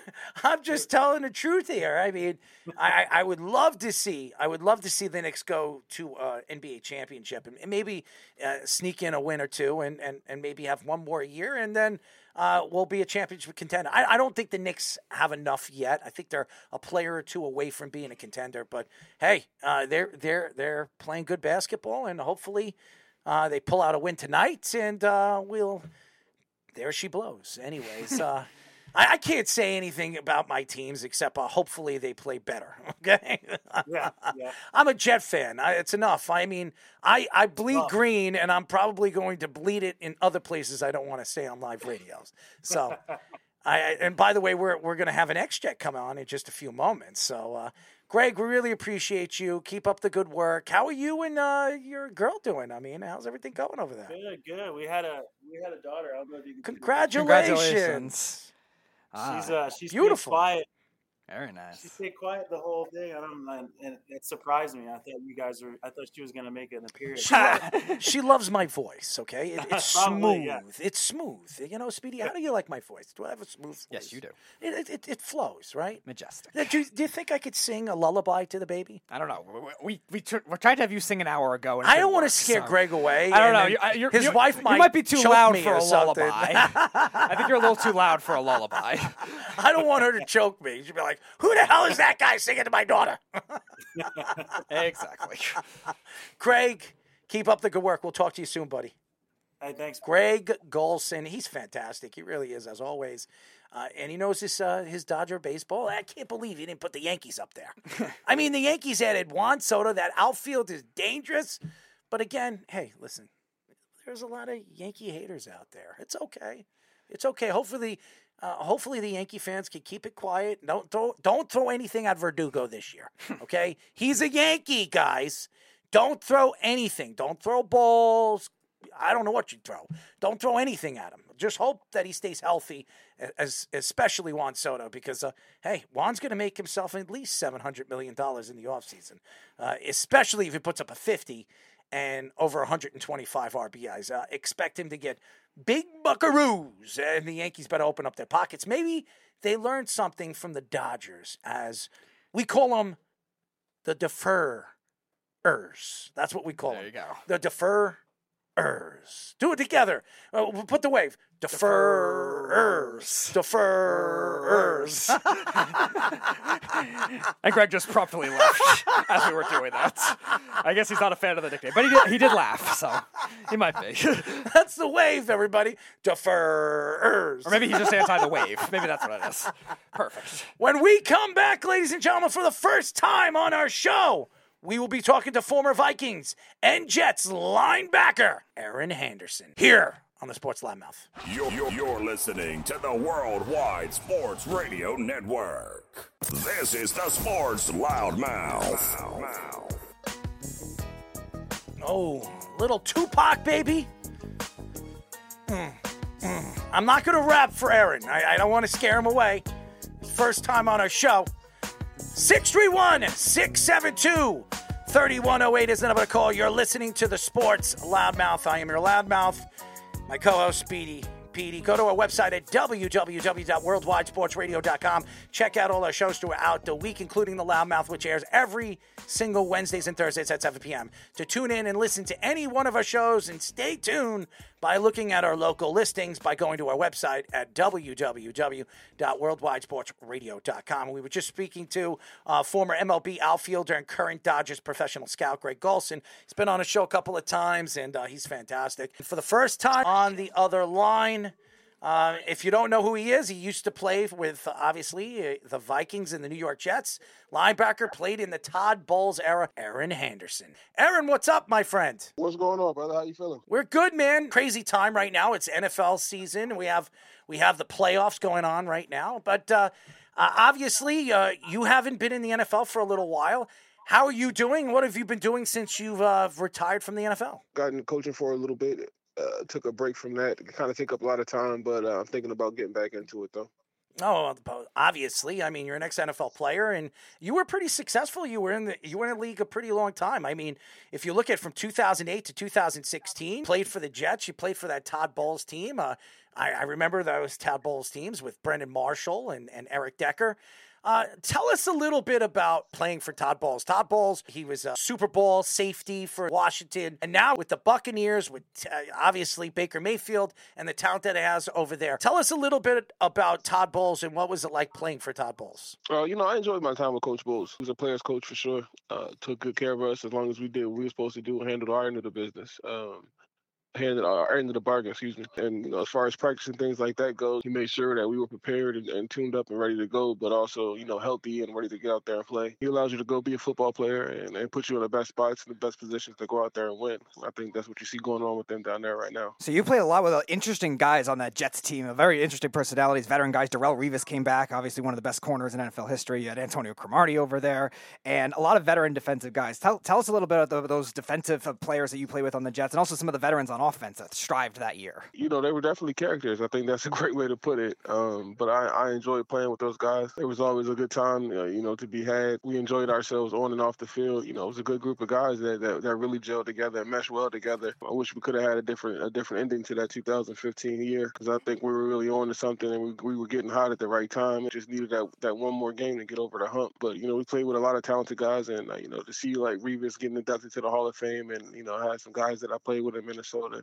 and watching other guys, you know, who have their kids now coming into the league and performing well and, and, and playing at high levels, uh, at all pro levels. Just amazing to see. A great journey was a great time. I think about 2015 a lot. Uh, I, I wish things would have went down a little bit different in Buffalo. As everybody knows, we are talking to former Vikings and Jets linebacker Erin Henderson. He played for the Vikings from 2008 to 2013, and then he played for the Jets from 15 to 16. Erin, you look at the Jets right now. Aaron Rodgers got hurt within five minutes. The Jets practically lost the season. What do you think the Jets need to do in the offseason to make this team better? What do you believe the Jets need to do going into the offseason that could change their season? I think the first thing would be the offensive line addressing that. I didn't get a chance to to watch a lot of Jets football this year, but I know that they they did some things well and and were on track. And as far as their roster goes, to to being able to compete this year on paper, uh, unfortunately things happen with Aaron Rodgers. So you know that's something that you have to address in the offseason, not only with him coming back, but you know who's going to be behind him, who's going to be the backup, just in case you you come into another situation like this. So I think those are the two big things. Uh, defensively, they're pretty sound, but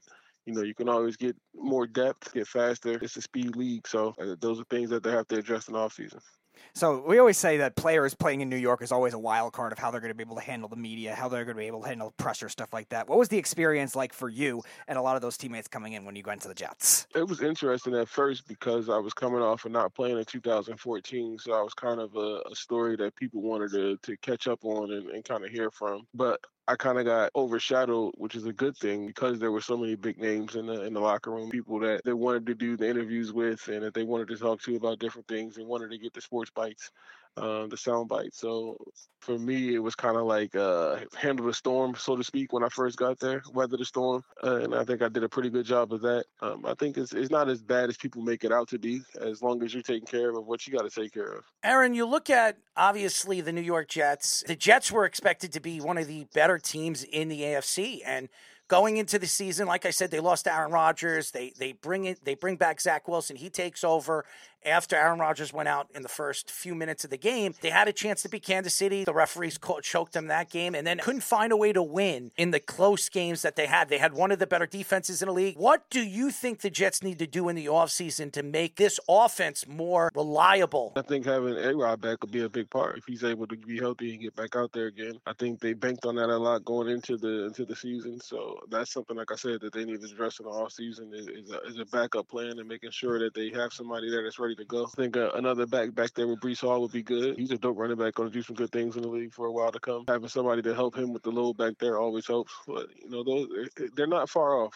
I think you you've seen that this year. Um, they went out there, they competed, played tough against teams, and, and a lot of a lot of people wrote them off and probably didn't think they would win the amount of games that they did. It kind of stands to to where they where they are and where they've come as a as an organization. The opportunity for them to go get better this offseason and come back next year and improve on what they've done. So you playing with the Vikings, you played against Aaron Rodgers a lot, and you got to see him as a young player really grow into the MVP that he became in that 2011 season. So tell us a little bit about what it was like playing against Aaron Rodgers and those Packers team, and what can you expect for him coming back from this injury? injury? Oh, it sucked, man. I hated playing against A. Rod. You know what I mean? Like it was, it was never much fun playing against him. He's a hell of a quarterback, and he's really good at what he does, and he's only gotten better over time. He's able to manipulate the defense well with his eyes and move his feet when he needs to. Uh, still keeping his eyes downfield, can make any throw. Definitely has command of the offense. I always, always admired him, respected him, and enjoyed going up to battle against him. Who was the toughest quarterback you played? I'm gonna guess it's either Tom Brady, Peyton Manning, Drew Brees, or Aaron Rodgers. You're in the mix, but I, I think being out there on the field against Mike Vick was pretty wild.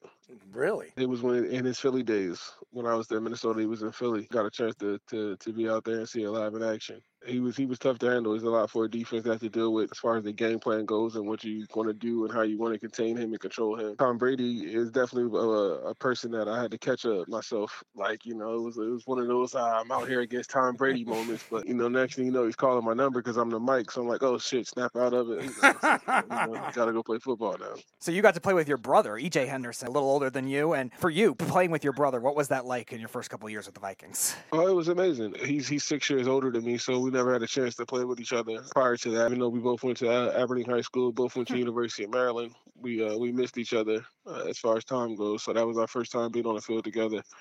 Um, so to do it on the biggest stage and, and, and a storied franchise like the Minnesota Vikings and, and, to have opportunity to, to be the starting linebacker is a really cool thing to be a part of and, and one of those things that we'll be able to tell our kids about and I'll be able to tell their kids about one day too. There is a running back that dominated the league for many, many years and really stood out from all the rest, Adrian Peterson. What was it like playing with Adrian Peterson? What type of player was he in and out of the locker room? It was electric being around him. You know, he, he had a feeling, uh, aura about him. You know, it's almost like Michael Jordan walking into a building at the time. So you know, he's doing all the commercials. He's got all he's got everything going, and then you go watch him play football, and it's just like poetry in motion. Cat quick, but he's also powerful as a bull too. So it was always just fun to get out there and watch him. Um, to have the opportunity to compete against him every day at practice definitely helped me in my younger days, especially because you know, as a scout team player, I'm going against going against the first team offense every day. So got a chance to test myself against the best and see what it looked like day in and day out. I definitely love playing with AP for sure. So you played with one of the best defensive lines we've seen with the, the two Williams brothers. Uh, you later played with Jared Allen, who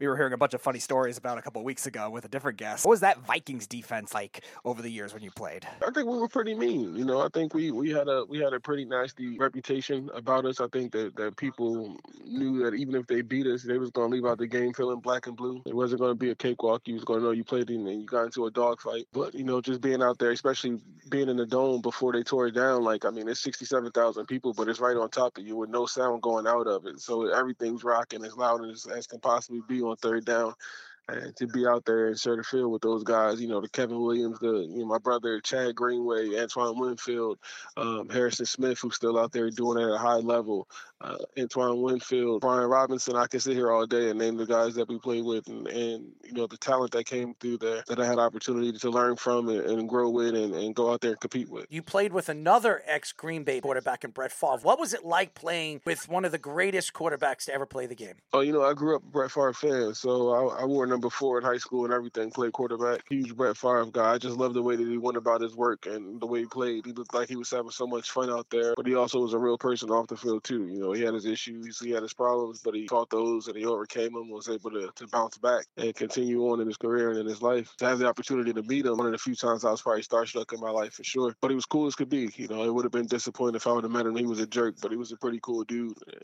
you know, got us all Wranglers too. So uh, that's out to Brett. Yeah. So you being a linebacker, the linebacker position has really changed a lot since uh, since you were playing. What do you think has been some of the significant changes we've seen in the game and some of the top linebackers? What do they emerge at today? I think right now it's a it's a smaller it's a smaller linebacker. You got your your hybrid strong safety playing linebacker, and I think it's a matter of time before offenses go back to the running game more and bring back fullbacks and you know as the counterpunch to to the counterpunch that they threw before. So I think that it was kind of starting to happen towards the end of my career, and I could feel it. You know, the Jets brought in a, a, a first rounder that was in that that same realm, and I kind of tell could tell that's where the game was going. It wasn't really my strong suit, but shit, I like the way I played the game. I like the way that the game was played when I was playing. So it is what it is. You adapt and you grow, and I guess like I said, since I can't do it anymore, I just get in the culture. You mentioned Michael Vick. What would it have been like playing against these guys and defending against some of these guys in the league now? We had a pretty good one that came through when I was coming through and Cam Newton. I had a chance to play against him a couple times. It definitely adds another dimension to the game when you have a quarterback that can move and can and can you know can get out the pocket and create with his feet. I think you're going to continue to see that trend within the league that with with the how fast the game is going and with the speed of it, uh, quarterback's going to have to speed up too. So that pocket passer is going to become rare to see. I guess you could say you'll see more of the guys that can move around and can scramble, even if it is not to run and take off, but just to be able to keep up with the speed. The grass versus turf debate has been something that a lot of these players have chimed in on. Cooper Kupp started the trend last year, and it's been a kind of a ripple effect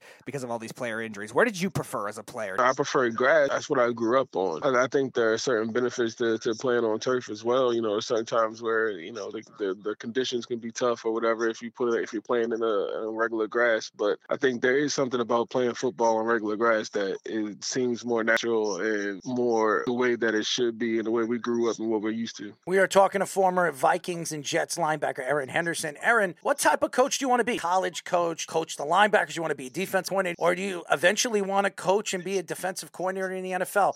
What type of coach do you want to be moving forward in your career? Or your, in your I think I think I got to decide what level first, and I think what level would decide what level of coaching I would want to do. So, like, if I was to go into the NFL, I think I would be good with being a linebacker coach. In college, maybe more with defensive coordinator kind of role. High school head coach, if that makes sense. No, absolutely. And, look at Jerod Mayo, what he's doing right now. He takes over for Bill Belichick, uh, one of the all-time greats. So why couldn't you do it? Why couldn't you uh, get a job as a linebacker coach?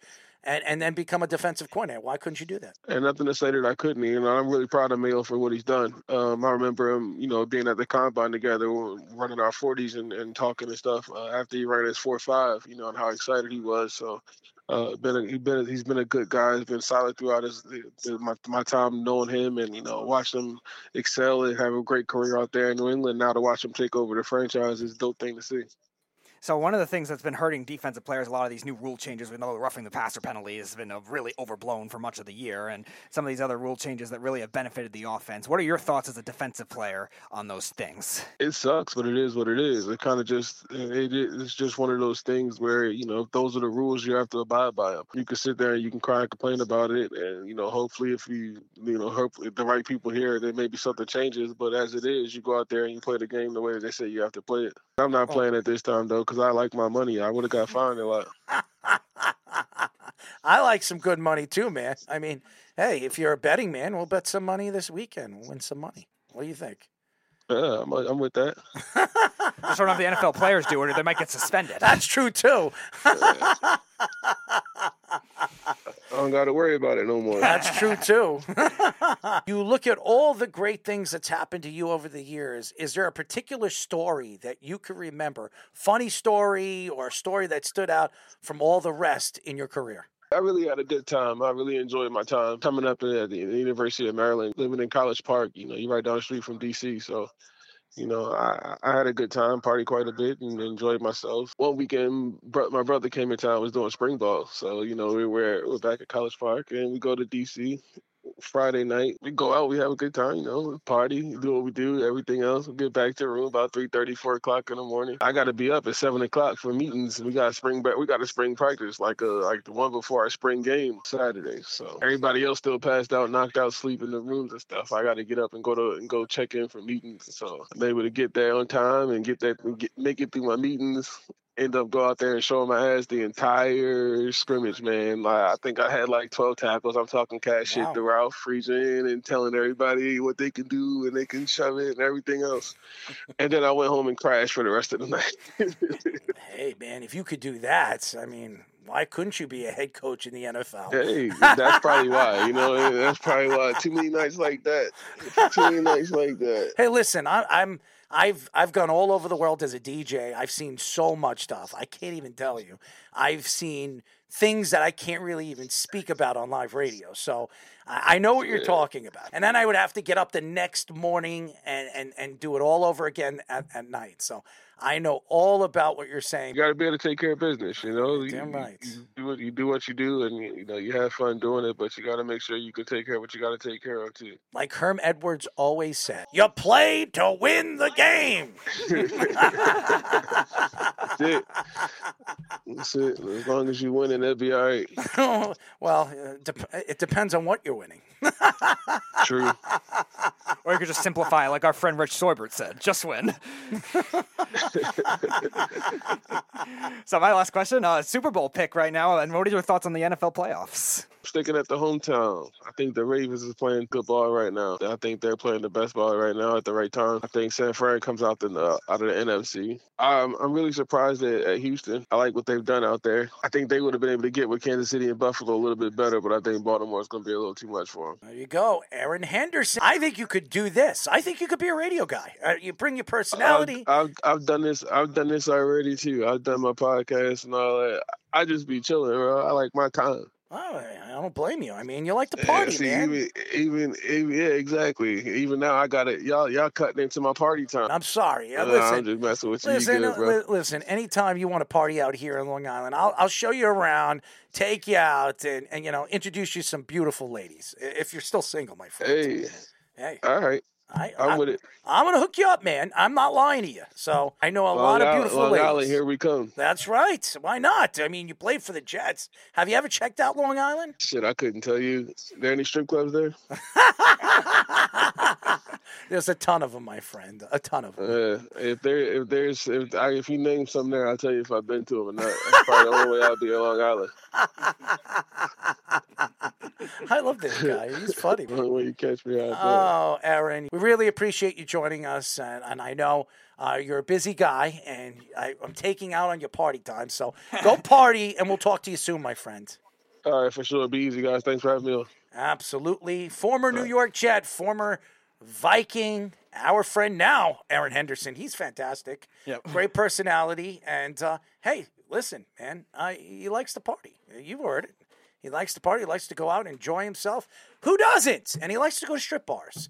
I mean, Speedy, you need to go to a strip bar. No, I don't. You need a lap dance, Speedy. No, I don't. You need a lap dance. You need somebody to give you a nice, beautiful lap dance. Not gonna you- happen. Have you ever had a lap dance? I have not. No. So, why, why would you expect me to have a lap dance? I, you hold on one second. You've never had a lap dance. You've never had somebody grind on you. no. Let's hook you up, Speedy. I'm not being force fed, so you can watch it. I'm not going to watch it. I can't go back there. But at least you'll have some fun and maybe get off on it for the first time in your complete life.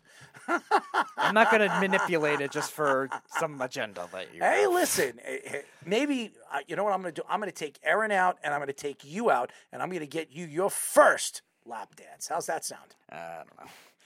You need one.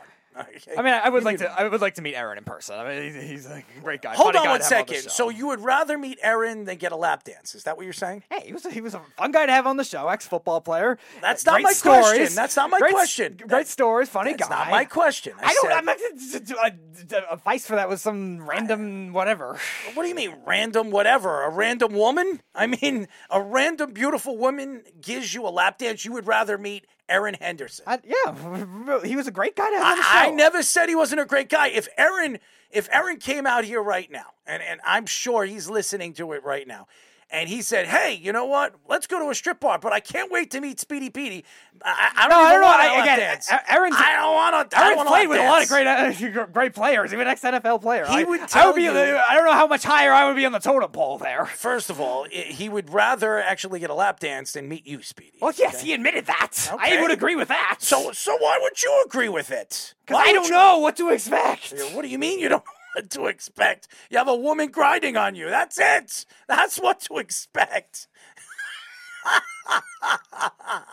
How do you miss that? What do you, I didn't say I wouldn't do it. I'm just saying uh, we might have to double douche you, man. I didn't say I would- okay. Triple, triple sack For you. the record, for the record, I didn't say I wouldn't do it. I just said I don't know how much We're I going- would embrace it. We're- uh, you know what we're gonna have to do? We're gonna have to bring extra underwear for you. Okay, whatever. I don't care what the process is. I am just unsure. That is it. I didn't say I wouldn't do it if that was the case. I get to pick the woman. Hopefully, it's not the one on your flight. oh, oh, no, she's no hippo. That's for sure. Anyways, uh, before we go, let's go. Uh, let's go through our picks, and we'll do our, you know, obviously Saturday's games and then Sunday's games for the NFL. You ready, Speedy? Alrighty, so we'll start with the uh, Erin, Erin, his local team, the Baltimore Ravens, and his Super Bowl pick, taking on the Houston Texans in this one. I think the Texans impressed me a lot with the game plan that they had against the against the Browns. I look at the stretching the field with the tight ends the way they're able to. Dalton Schultz had a good impact in that game too, and Brevin Jordan, a rookie guy that I think really made a difference. And I think that's going to be a good matchup to expose the Ravens. Marcus Williams has really struggled in coverage, and I think C.J. Stroud will look at that kind of thing. I just worry about Nico Collins going up against Marlon Humphrey. I don't think he'll have the same success as he did against Denzel Ward. So I am going to take the Ravens. I think Lamar Jackson has a nice game running. I think Gus Edwards, like you're saying, could get a touchdown, but I think the Ravens win it close. Houston does cover though. I agree with the betting guys. Give me the Ravens 27-21. Oh, I love this game. I think it's going to be a fun, high flying game. CJ Stroud obviously is going to win Rookie of the Year. 63.9% completion percentage, 4,108 yards, 23 touchdowns, five interceptions, as he's thrown the least amount of interceptions in all of the NFL out of all starters. It's unbelievable. He's he, one of the best young rookies we've seen come out of the draft in the last 10 years. And uh, put up a really good game against a Browns team, one of the, if not the best defense in all of football throughout the season. But this isn't Joe Flacco, okay? This is Lamar Jackson. Lamar Jackson is high flying, runs the ball very, very well. Probably the best mobile quarterback in the NFL. 67.2% completion percentage, 3,678 yards, 24 touchdowns, seven interceptions. I think he's going to have over 75 yards running in this game. He's going to dominate on his leg uh, with his feet. And I think Zay Flowers is going to score at least a touchdown in this game. Uh, one, another guy, another rookie that looks really, really good. 77 receptions, 858 yards, and five touchdowns. I like him. Odell Beckham will have a touchdown in this game as well as he's been very explosive in the playoffs. We saw him with the Rams. If he didn't tear his ACL, he probably wins the MVP of the Super Bowl. So I, I think the Texans deserve all the credit in the world with uh, obviously DeMeco Ryans, who I think is going to be up for Coach of the Year, might win Coach of the Year. And Nico Collins played very well last week, and 80 receptions for uh, 1,297 yards and eight touchdowns. Fantastic year, but he's the only guy, and all they have to do is stick Marlon Humphreys on him, and it's going to uh, it's going to turn them into a one-dimensional team, and that's why I think it will be close. They will cover, but I'm going to have the Baltimore Ravens moving on to the AFC title game. Alrighty, so we go to the NFC now with the uh, Lions and the Buccaneers, and this is interesting. The Lions at home, I like their game plan a lot for the Rams. The last week game, I was mentioning the red zone defense being a very big key, and Tampa in the first half had to settle for a lot of field goals, and I think that can make a big difference when they haven't been able to finish drives. Rachaad White is a good running back, but a smaller running back. They don't really have that other power guy to get in the end zone, so I think it'll be a lot like the Lions Rams game. I think you're going to see Tampa really stretch the field. Baker Mayfield, I think, has over 300 yards, but I think the Lions will hold their own in the red zone. So give me the Lions in this one. I'm going to say 27 23. Oh, I think this is going to be a very close game. I, I believe the Buccaneers will have a chance to win. Mm-hmm. I think they'll have the lead going into the fourth quarter. But you're going into Detroit, and, and Detroit has been sensational this year. Campbell likes to go on fourth and ones and fourth and twos. I expect it against the Buccaneers. The Buccaneers are a very good defensive team. Throughout the second half of the season, they've been one of the better defensive teams. They have great linebackers and a great front seven. Jared Goff, who played very well against the Rams, uh, obviously, Steven, uh, Matthew Stafford had a, a, better game than Jared Goff, but he was very efficient. Uh, this year, 67.3% completion percentage, 4,575 yards, 30 touchdowns, 12 interceptions. Sensational year. Was at one point an MVP candidate. And St. Brown, I think, is going to have a sensational game, but I think the guy that's going to stand out in this game, that's going to win this game for them, is LaPorta. Slam, Sam LaPorta, I think, is the next up and coming tight end in the league. Uh, Travis Kelce, whatever you want to call him Kittle, George Kittle. This guy has it all. He could block, he could catch, and he plays hurt. I think he's sensational. I think he's going to play a big part in this game. And by the way, I believe Gibbs is going to be able to rub him the ball in this game, and that's going to be the difference maker. Give me the Lions on the money. All right, the Green Bay Packers. Can they continue their miracle run against the 49ers? Our betting guys think that they could cover. I don't. I think this is going to be a tougher one because the 49ers have the two biggest things to hurt the Packers defense. Dallas, you didn't really see expose it very well with Tony Pollard, who's a smaller running back, but Christian McCaffrey and even Elijah Mitchell, I think even in short yardage situations, I could see having an impact in this game. George Kittle, I think, has a big game in this one against these Packers linebackers that are a little bit smaller, and I don't think Jordan Love has that same success. I, I think he'll play well. I do think he'll have some turnovers in this game, though, against that Niners pass rush. This is a tougher interior offensive line matchup for the Packers to have to deal with. I like Jayden Reed to play well in this game, but that's really it. I don't think Doubs will have the same effect. Give me the Niners in this one. I'm going to say 31 to 20. Well, right now the Green Bay Packers are a Cinderella team. They're the youngest team right now in the playoffs, the youngest team in the NFL. Jordan Love was sensational this year, 64.3 completion percentage, uh, 4,159 yards, 32 touchdowns, 11 interceptions. He was sensational against the Cowboys, but really stuck out is the Cowboys couldn't stop the run. Aaron Jones was all over the place, three touchdowns, and, and just was explosive coming back and, and at 100% healthy. This is the 49ers. This is a, one of the best front sevens in the league, if not the best front seven in, in the league. Nick, Nick Bosa is very explosive. I think they're going to be able to stop the run and make them one dimensional. I think Brock Purdy is going to have a big game. I think he'll throw close to 300 yards in this game. And I'm going to tell you, Brandon Aiyuk will score. Christian McCaffrey will score. Brock Purdy will score with his legs. I believe this will be over 50. I'm going to tell you right now, the over under 45.5, I think it is. Bet it over 50. I think it'll be a high scoring game, but I think, uh, I, I think, and I know San Francisco is going to win this game at home. Give me San Francisco on the money. All right, and our final one the West Kansas City Chiefs going to Buffalo to take on the Bills. This one, I, I know you were saying this, you think it's a higher scoring game. I actually am going to go a different direction. I feel like the snow benefits the running more in this game. So I think you're going to get a lot of running, but then field goals later on. The Chiefs defense will hold their own, and the Bills defense has been very good in the red zone in their winning streak right now. But I am going to take the Bills in this one. I do think, I still think they have more trustworthy options. I think the tight ends, like they did against the Steelers, will be able to expose those Chiefs safeties uh, with Bryan Cook hurt, a lot of backup guys playing and I think that will be the difference in this game. And Josh Allen rushing, I think, will be another big key in this game. So I am going to take the Bills in this one. I think it'll be a little more lower score. I know you're thinking well, this is the over. I'm going to go say Buffalo. I'm going to say 23 to 17. I don't know if Gabe Davis is going to play, and Stefon Diggs is not healthy going into the game. And that could be a huge, huge problem going into Sunday. But Josh Allen is one of the best quarterbacks in the NFL. He's played as good as any quarterback in the second half of the season. He really brought this Bills team back and winning the division where it looked like it was Miami's division to win. Uh, and, and, really, they ran the book. They, they, ran the ball very well. Cook was running the ball very well this year. Uh, over 237 attempts, 1,122 yards. He did only have two touchdowns, but I think Josh Allen is going to be able to run in this game. I don't think Kansas City is going to be able to to stop Josh Allen, his big body, when they need to, you know, put pressure on this defense, I think they're going to be able to put pressure on the defense. I think Stefon Diggs will score a touchdown in this game. But again, Kansas City will put up points. We know what Kansas City can do. Travis Kelce will have a touchdown. Um, I, I do, I do believe they're going to hold Pacheco to bare minimum. And this is a Buffalo Bills team that likes to stop the run. I expect them to stop uh, Pacheco. They're going to make them one dimensional, and they're going to make Patrick Mahomes make mistakes in the middle of the field. It will be very close, and I think it'll be high scoring. And this might go to overtime, but it's the Buffalo Bills at home. It's not Kansas City, it's in Buffalo this time. And I think that's the advantage the Buffalo Bills have. Uh, and all the Swifties could be dancing and doing whatever the hell they want. But they're not going to be dancing in this game because Josh Allen and the Buffalo Bills are moving on to the AFC title game to meet the Baltimore Ravens.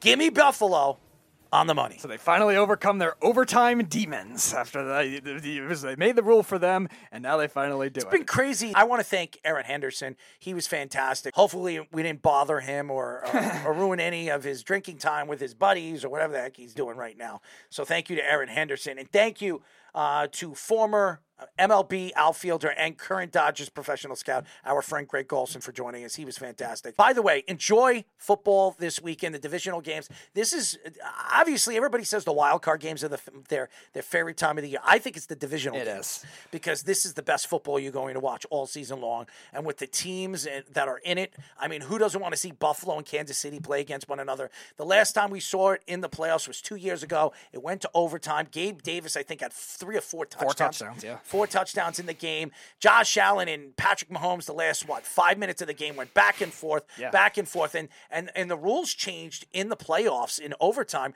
when Patrick Mahomes took the ball all the way, took the the Kansas City Chiefs all the way down the field to win the game, and never gave Josh Allen another chance to mm-hmm. throw the ball. So um, I think it's going to be different this year. It might go to overtime. I think it's going to be high scoring. It's going to be fun.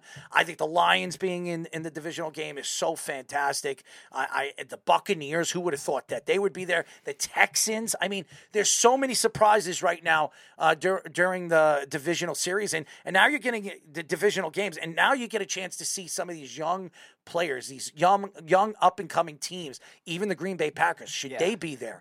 I mean, the, the young up and coming quarterbacks and and all these teams that we're expecting to see here every single year. So it's going to be a fun weekend. Yeah, it definitely is. And those divisional games are usually, besides the Giants Eagles one last year, the, the usually are close for the most part. Uh, by the way, I forgot to mention uh, Reno Johnny did send over some picks. Uh, he couldn't make it tonight because he was coaching, but he did have the Texans uh, plus nine and a half, so he agrees with Wes on that one. He has the Packers covering as well, plus ten, uh, Bucks covering plus seven, and then the Bills on the money line minus one fifty. Well, thank you to Reno Johnny. So uh, those are more picks for all you betting men or betting women that uh, you know bet on Reno, bet on Wes, bet on me. I- am telling you that final pick, my parlay, go with it. I'm telling Alrighty. you, go with it. You'll win some money. I think Aiyuk, Purdy, and McCaffrey will score in that game. And uh, I think you'll win some money. Uh, you bet whatever you want. You bet a hundred bucks, you'll you'll bring a lot of money home to your mama. Brock Purdy with the Bring tush it push. home to mama. Brock Purdy with the tush push. Suck it, Eagles fans. Speedy, are you going to bring it home to mama? Not this weekend. No, you know, just bring it home to mama. Uh, she's not coming this weekend. Well, so- uh, I'll bring it home to mama. no, you okay? won't. What do you mean? I'll bring it home. To No, mama. you won't. I mean, I'm I'm offering. Good for you. I mean, I'm offering. Good for you. I I'm, I didn't say your mama. I'm bringing it home to mama. All right. Well, you can do it to anyone else's. Fine. I- eh, hold on one second. I didn't say anybody else's. I just said I want to bring it home to mama. Sure. All right. You want to roll with your? So let's let's do it together. You want to bring it home to you, mama? You want to roll with your uh, cliche saying? God. I mean, are you going to bring it home to mama? I guess not. I don't know. bring it home to granny? Well, technically, yes. Oh, there you go. So uh, show us what you're going to do for granny. I don't know. You said you're going to bring it home. So what I are you gonna don't home? know. What are you bringing home to granny? You said you're technically bringing it home to granny. What are you bringing home to granny? I guess football knowledge. You're gonna sit there and have a conversation with grandma about football knowledge. She'll probably think you're nuts. yeah, she's she's more of a base. She likes baseball more. All right. So does she drop knowledge with you when it comes to baseball? No, but she does watch. She does watch the teams that she likes a lot. So she's very uh Do you drop bows with her? Bows. Bows, yeah. You know, No, I don't drop bow- bows. Yeah, drop bows. You know. I do not drop bows. You know. Uh, What kind of meat does she like? Uh, she likes pretty much everything. She likes beef. Yeah. What kind of sausage does she like? Sweet, Sweet, sweet, dark, sweet, sweet. And so, what is sweet? Is that lighter. dark? Lighter. So she likes it white. Yeah, the Italian one. All right, the Italian sausage. All right. sweet one. All right. Uh, it's a great show, by the way. Ladies and gentlemen, thank you for uh, joining us as always. Thank you to all the fans out there uh, that tune in to us and downloads 50, 53,000 downloads all over Apple Podcasts and Spotify. Thank you to all the fans in three months, uh, 53 downloads uh, for the, the Sports Loudmouth. We, we really appreciate you guys. I hope you guys enjoy the entertainment that we, we deliver to you. Thank you to the fans. Listen to the Weekend Crunch. Are the Islanders playing on Saturday? No, they are not. So there you go. No pregame show for the Islander fans. I apologize, but we will be back next week. I'm sure there's a Saturday game for the Islanders. Uh, but thank you to all the fans. Keep listening to us. Weekend Crunch, 103.9 LI News Radio. All you have to do to tune in is you go to LI News Radio. If you don't live in New York, go to LI News Radio on iHeartRadio, and you can tune in at 7 p.m. on Saturday night with me and Speedy Petey. Until then, until next week, Wednesday, do we have any guests? Not planned at the moment, but Shawne Merriman was interested in coming on. Maybe him, possibly again for the first time in a couple years. But That's right. he was interested in coming on. Does he want to fight? Maybe, Does he want to grapple? maybe you can ask him. You know what we're gonna do? We're gonna bring him. To, we'll bring him to a nice MMA, you know, event, and then he'll mm-hmm. grapple with you and, and bend you like a pretzel. Of course he would. I, I, I, I, we'll, we'll tie two of his arms behind his back, so he only can use his legs. Maybe you have a He'll chance. still win. He'll still win. How he's gonna win if he can't use his arms? I would trust him to know that. He has a company of fighting. I would trust him to know what to do. I'll, I'll teach Against you. me. I'll teach you. I'll teach you. Anyways, I don't uh, think that's gonna make a difference. anyways, uh, we no really- offense to your teaching. I don't think that's gonna make a difference. Oh, really? Are you are you attacking my? No, no, no. I said no offense to your teaching. My I just- knowledge is good. No, no. Your knowledge is fantastic. My I'm saying knowledge, my knowledge is good. Your knowledge of, of knowledge of fighting knowledge. is fantastic. My I don't think it's going to of work on somebody with my, my body type. knowledge, My knowledge. I, I, you said knowledge. Okay, whatever. That's a new word. I, I, I mean, we should put that in a Webster dictionary. Knowledge. Sure, if you, You know what? care What, that much. what, what- we'll say, uh, dodge the dollar. Okay, knowledge. Okay. Regardless, I was not insulting your knowledge of teaching fighting. I was insulting my own body type. So if I if I tied a dollar to a string, would you follow it? I don't know. That, you, know, you could dodge it. Sure. Dodge it. Uh, You know, dodge. Right there. Sure. All right, there we go. I, I, we figured out a new word. So, ladies and gentlemen, the new word of the Webster Dictionary for Speedy Petey, the Speedy's Webster Dictionary of the week, dollage, dodging a dollar. There you go, ladies and gentlemen. Until next week, this is Errol Marks and Speedy Petey and the Sports, Loudmouth, and Scoops. Uh, we will talk to you next week. Good night, everybody. You're, you're, you're listening to the Worldwide Sports Radio Network.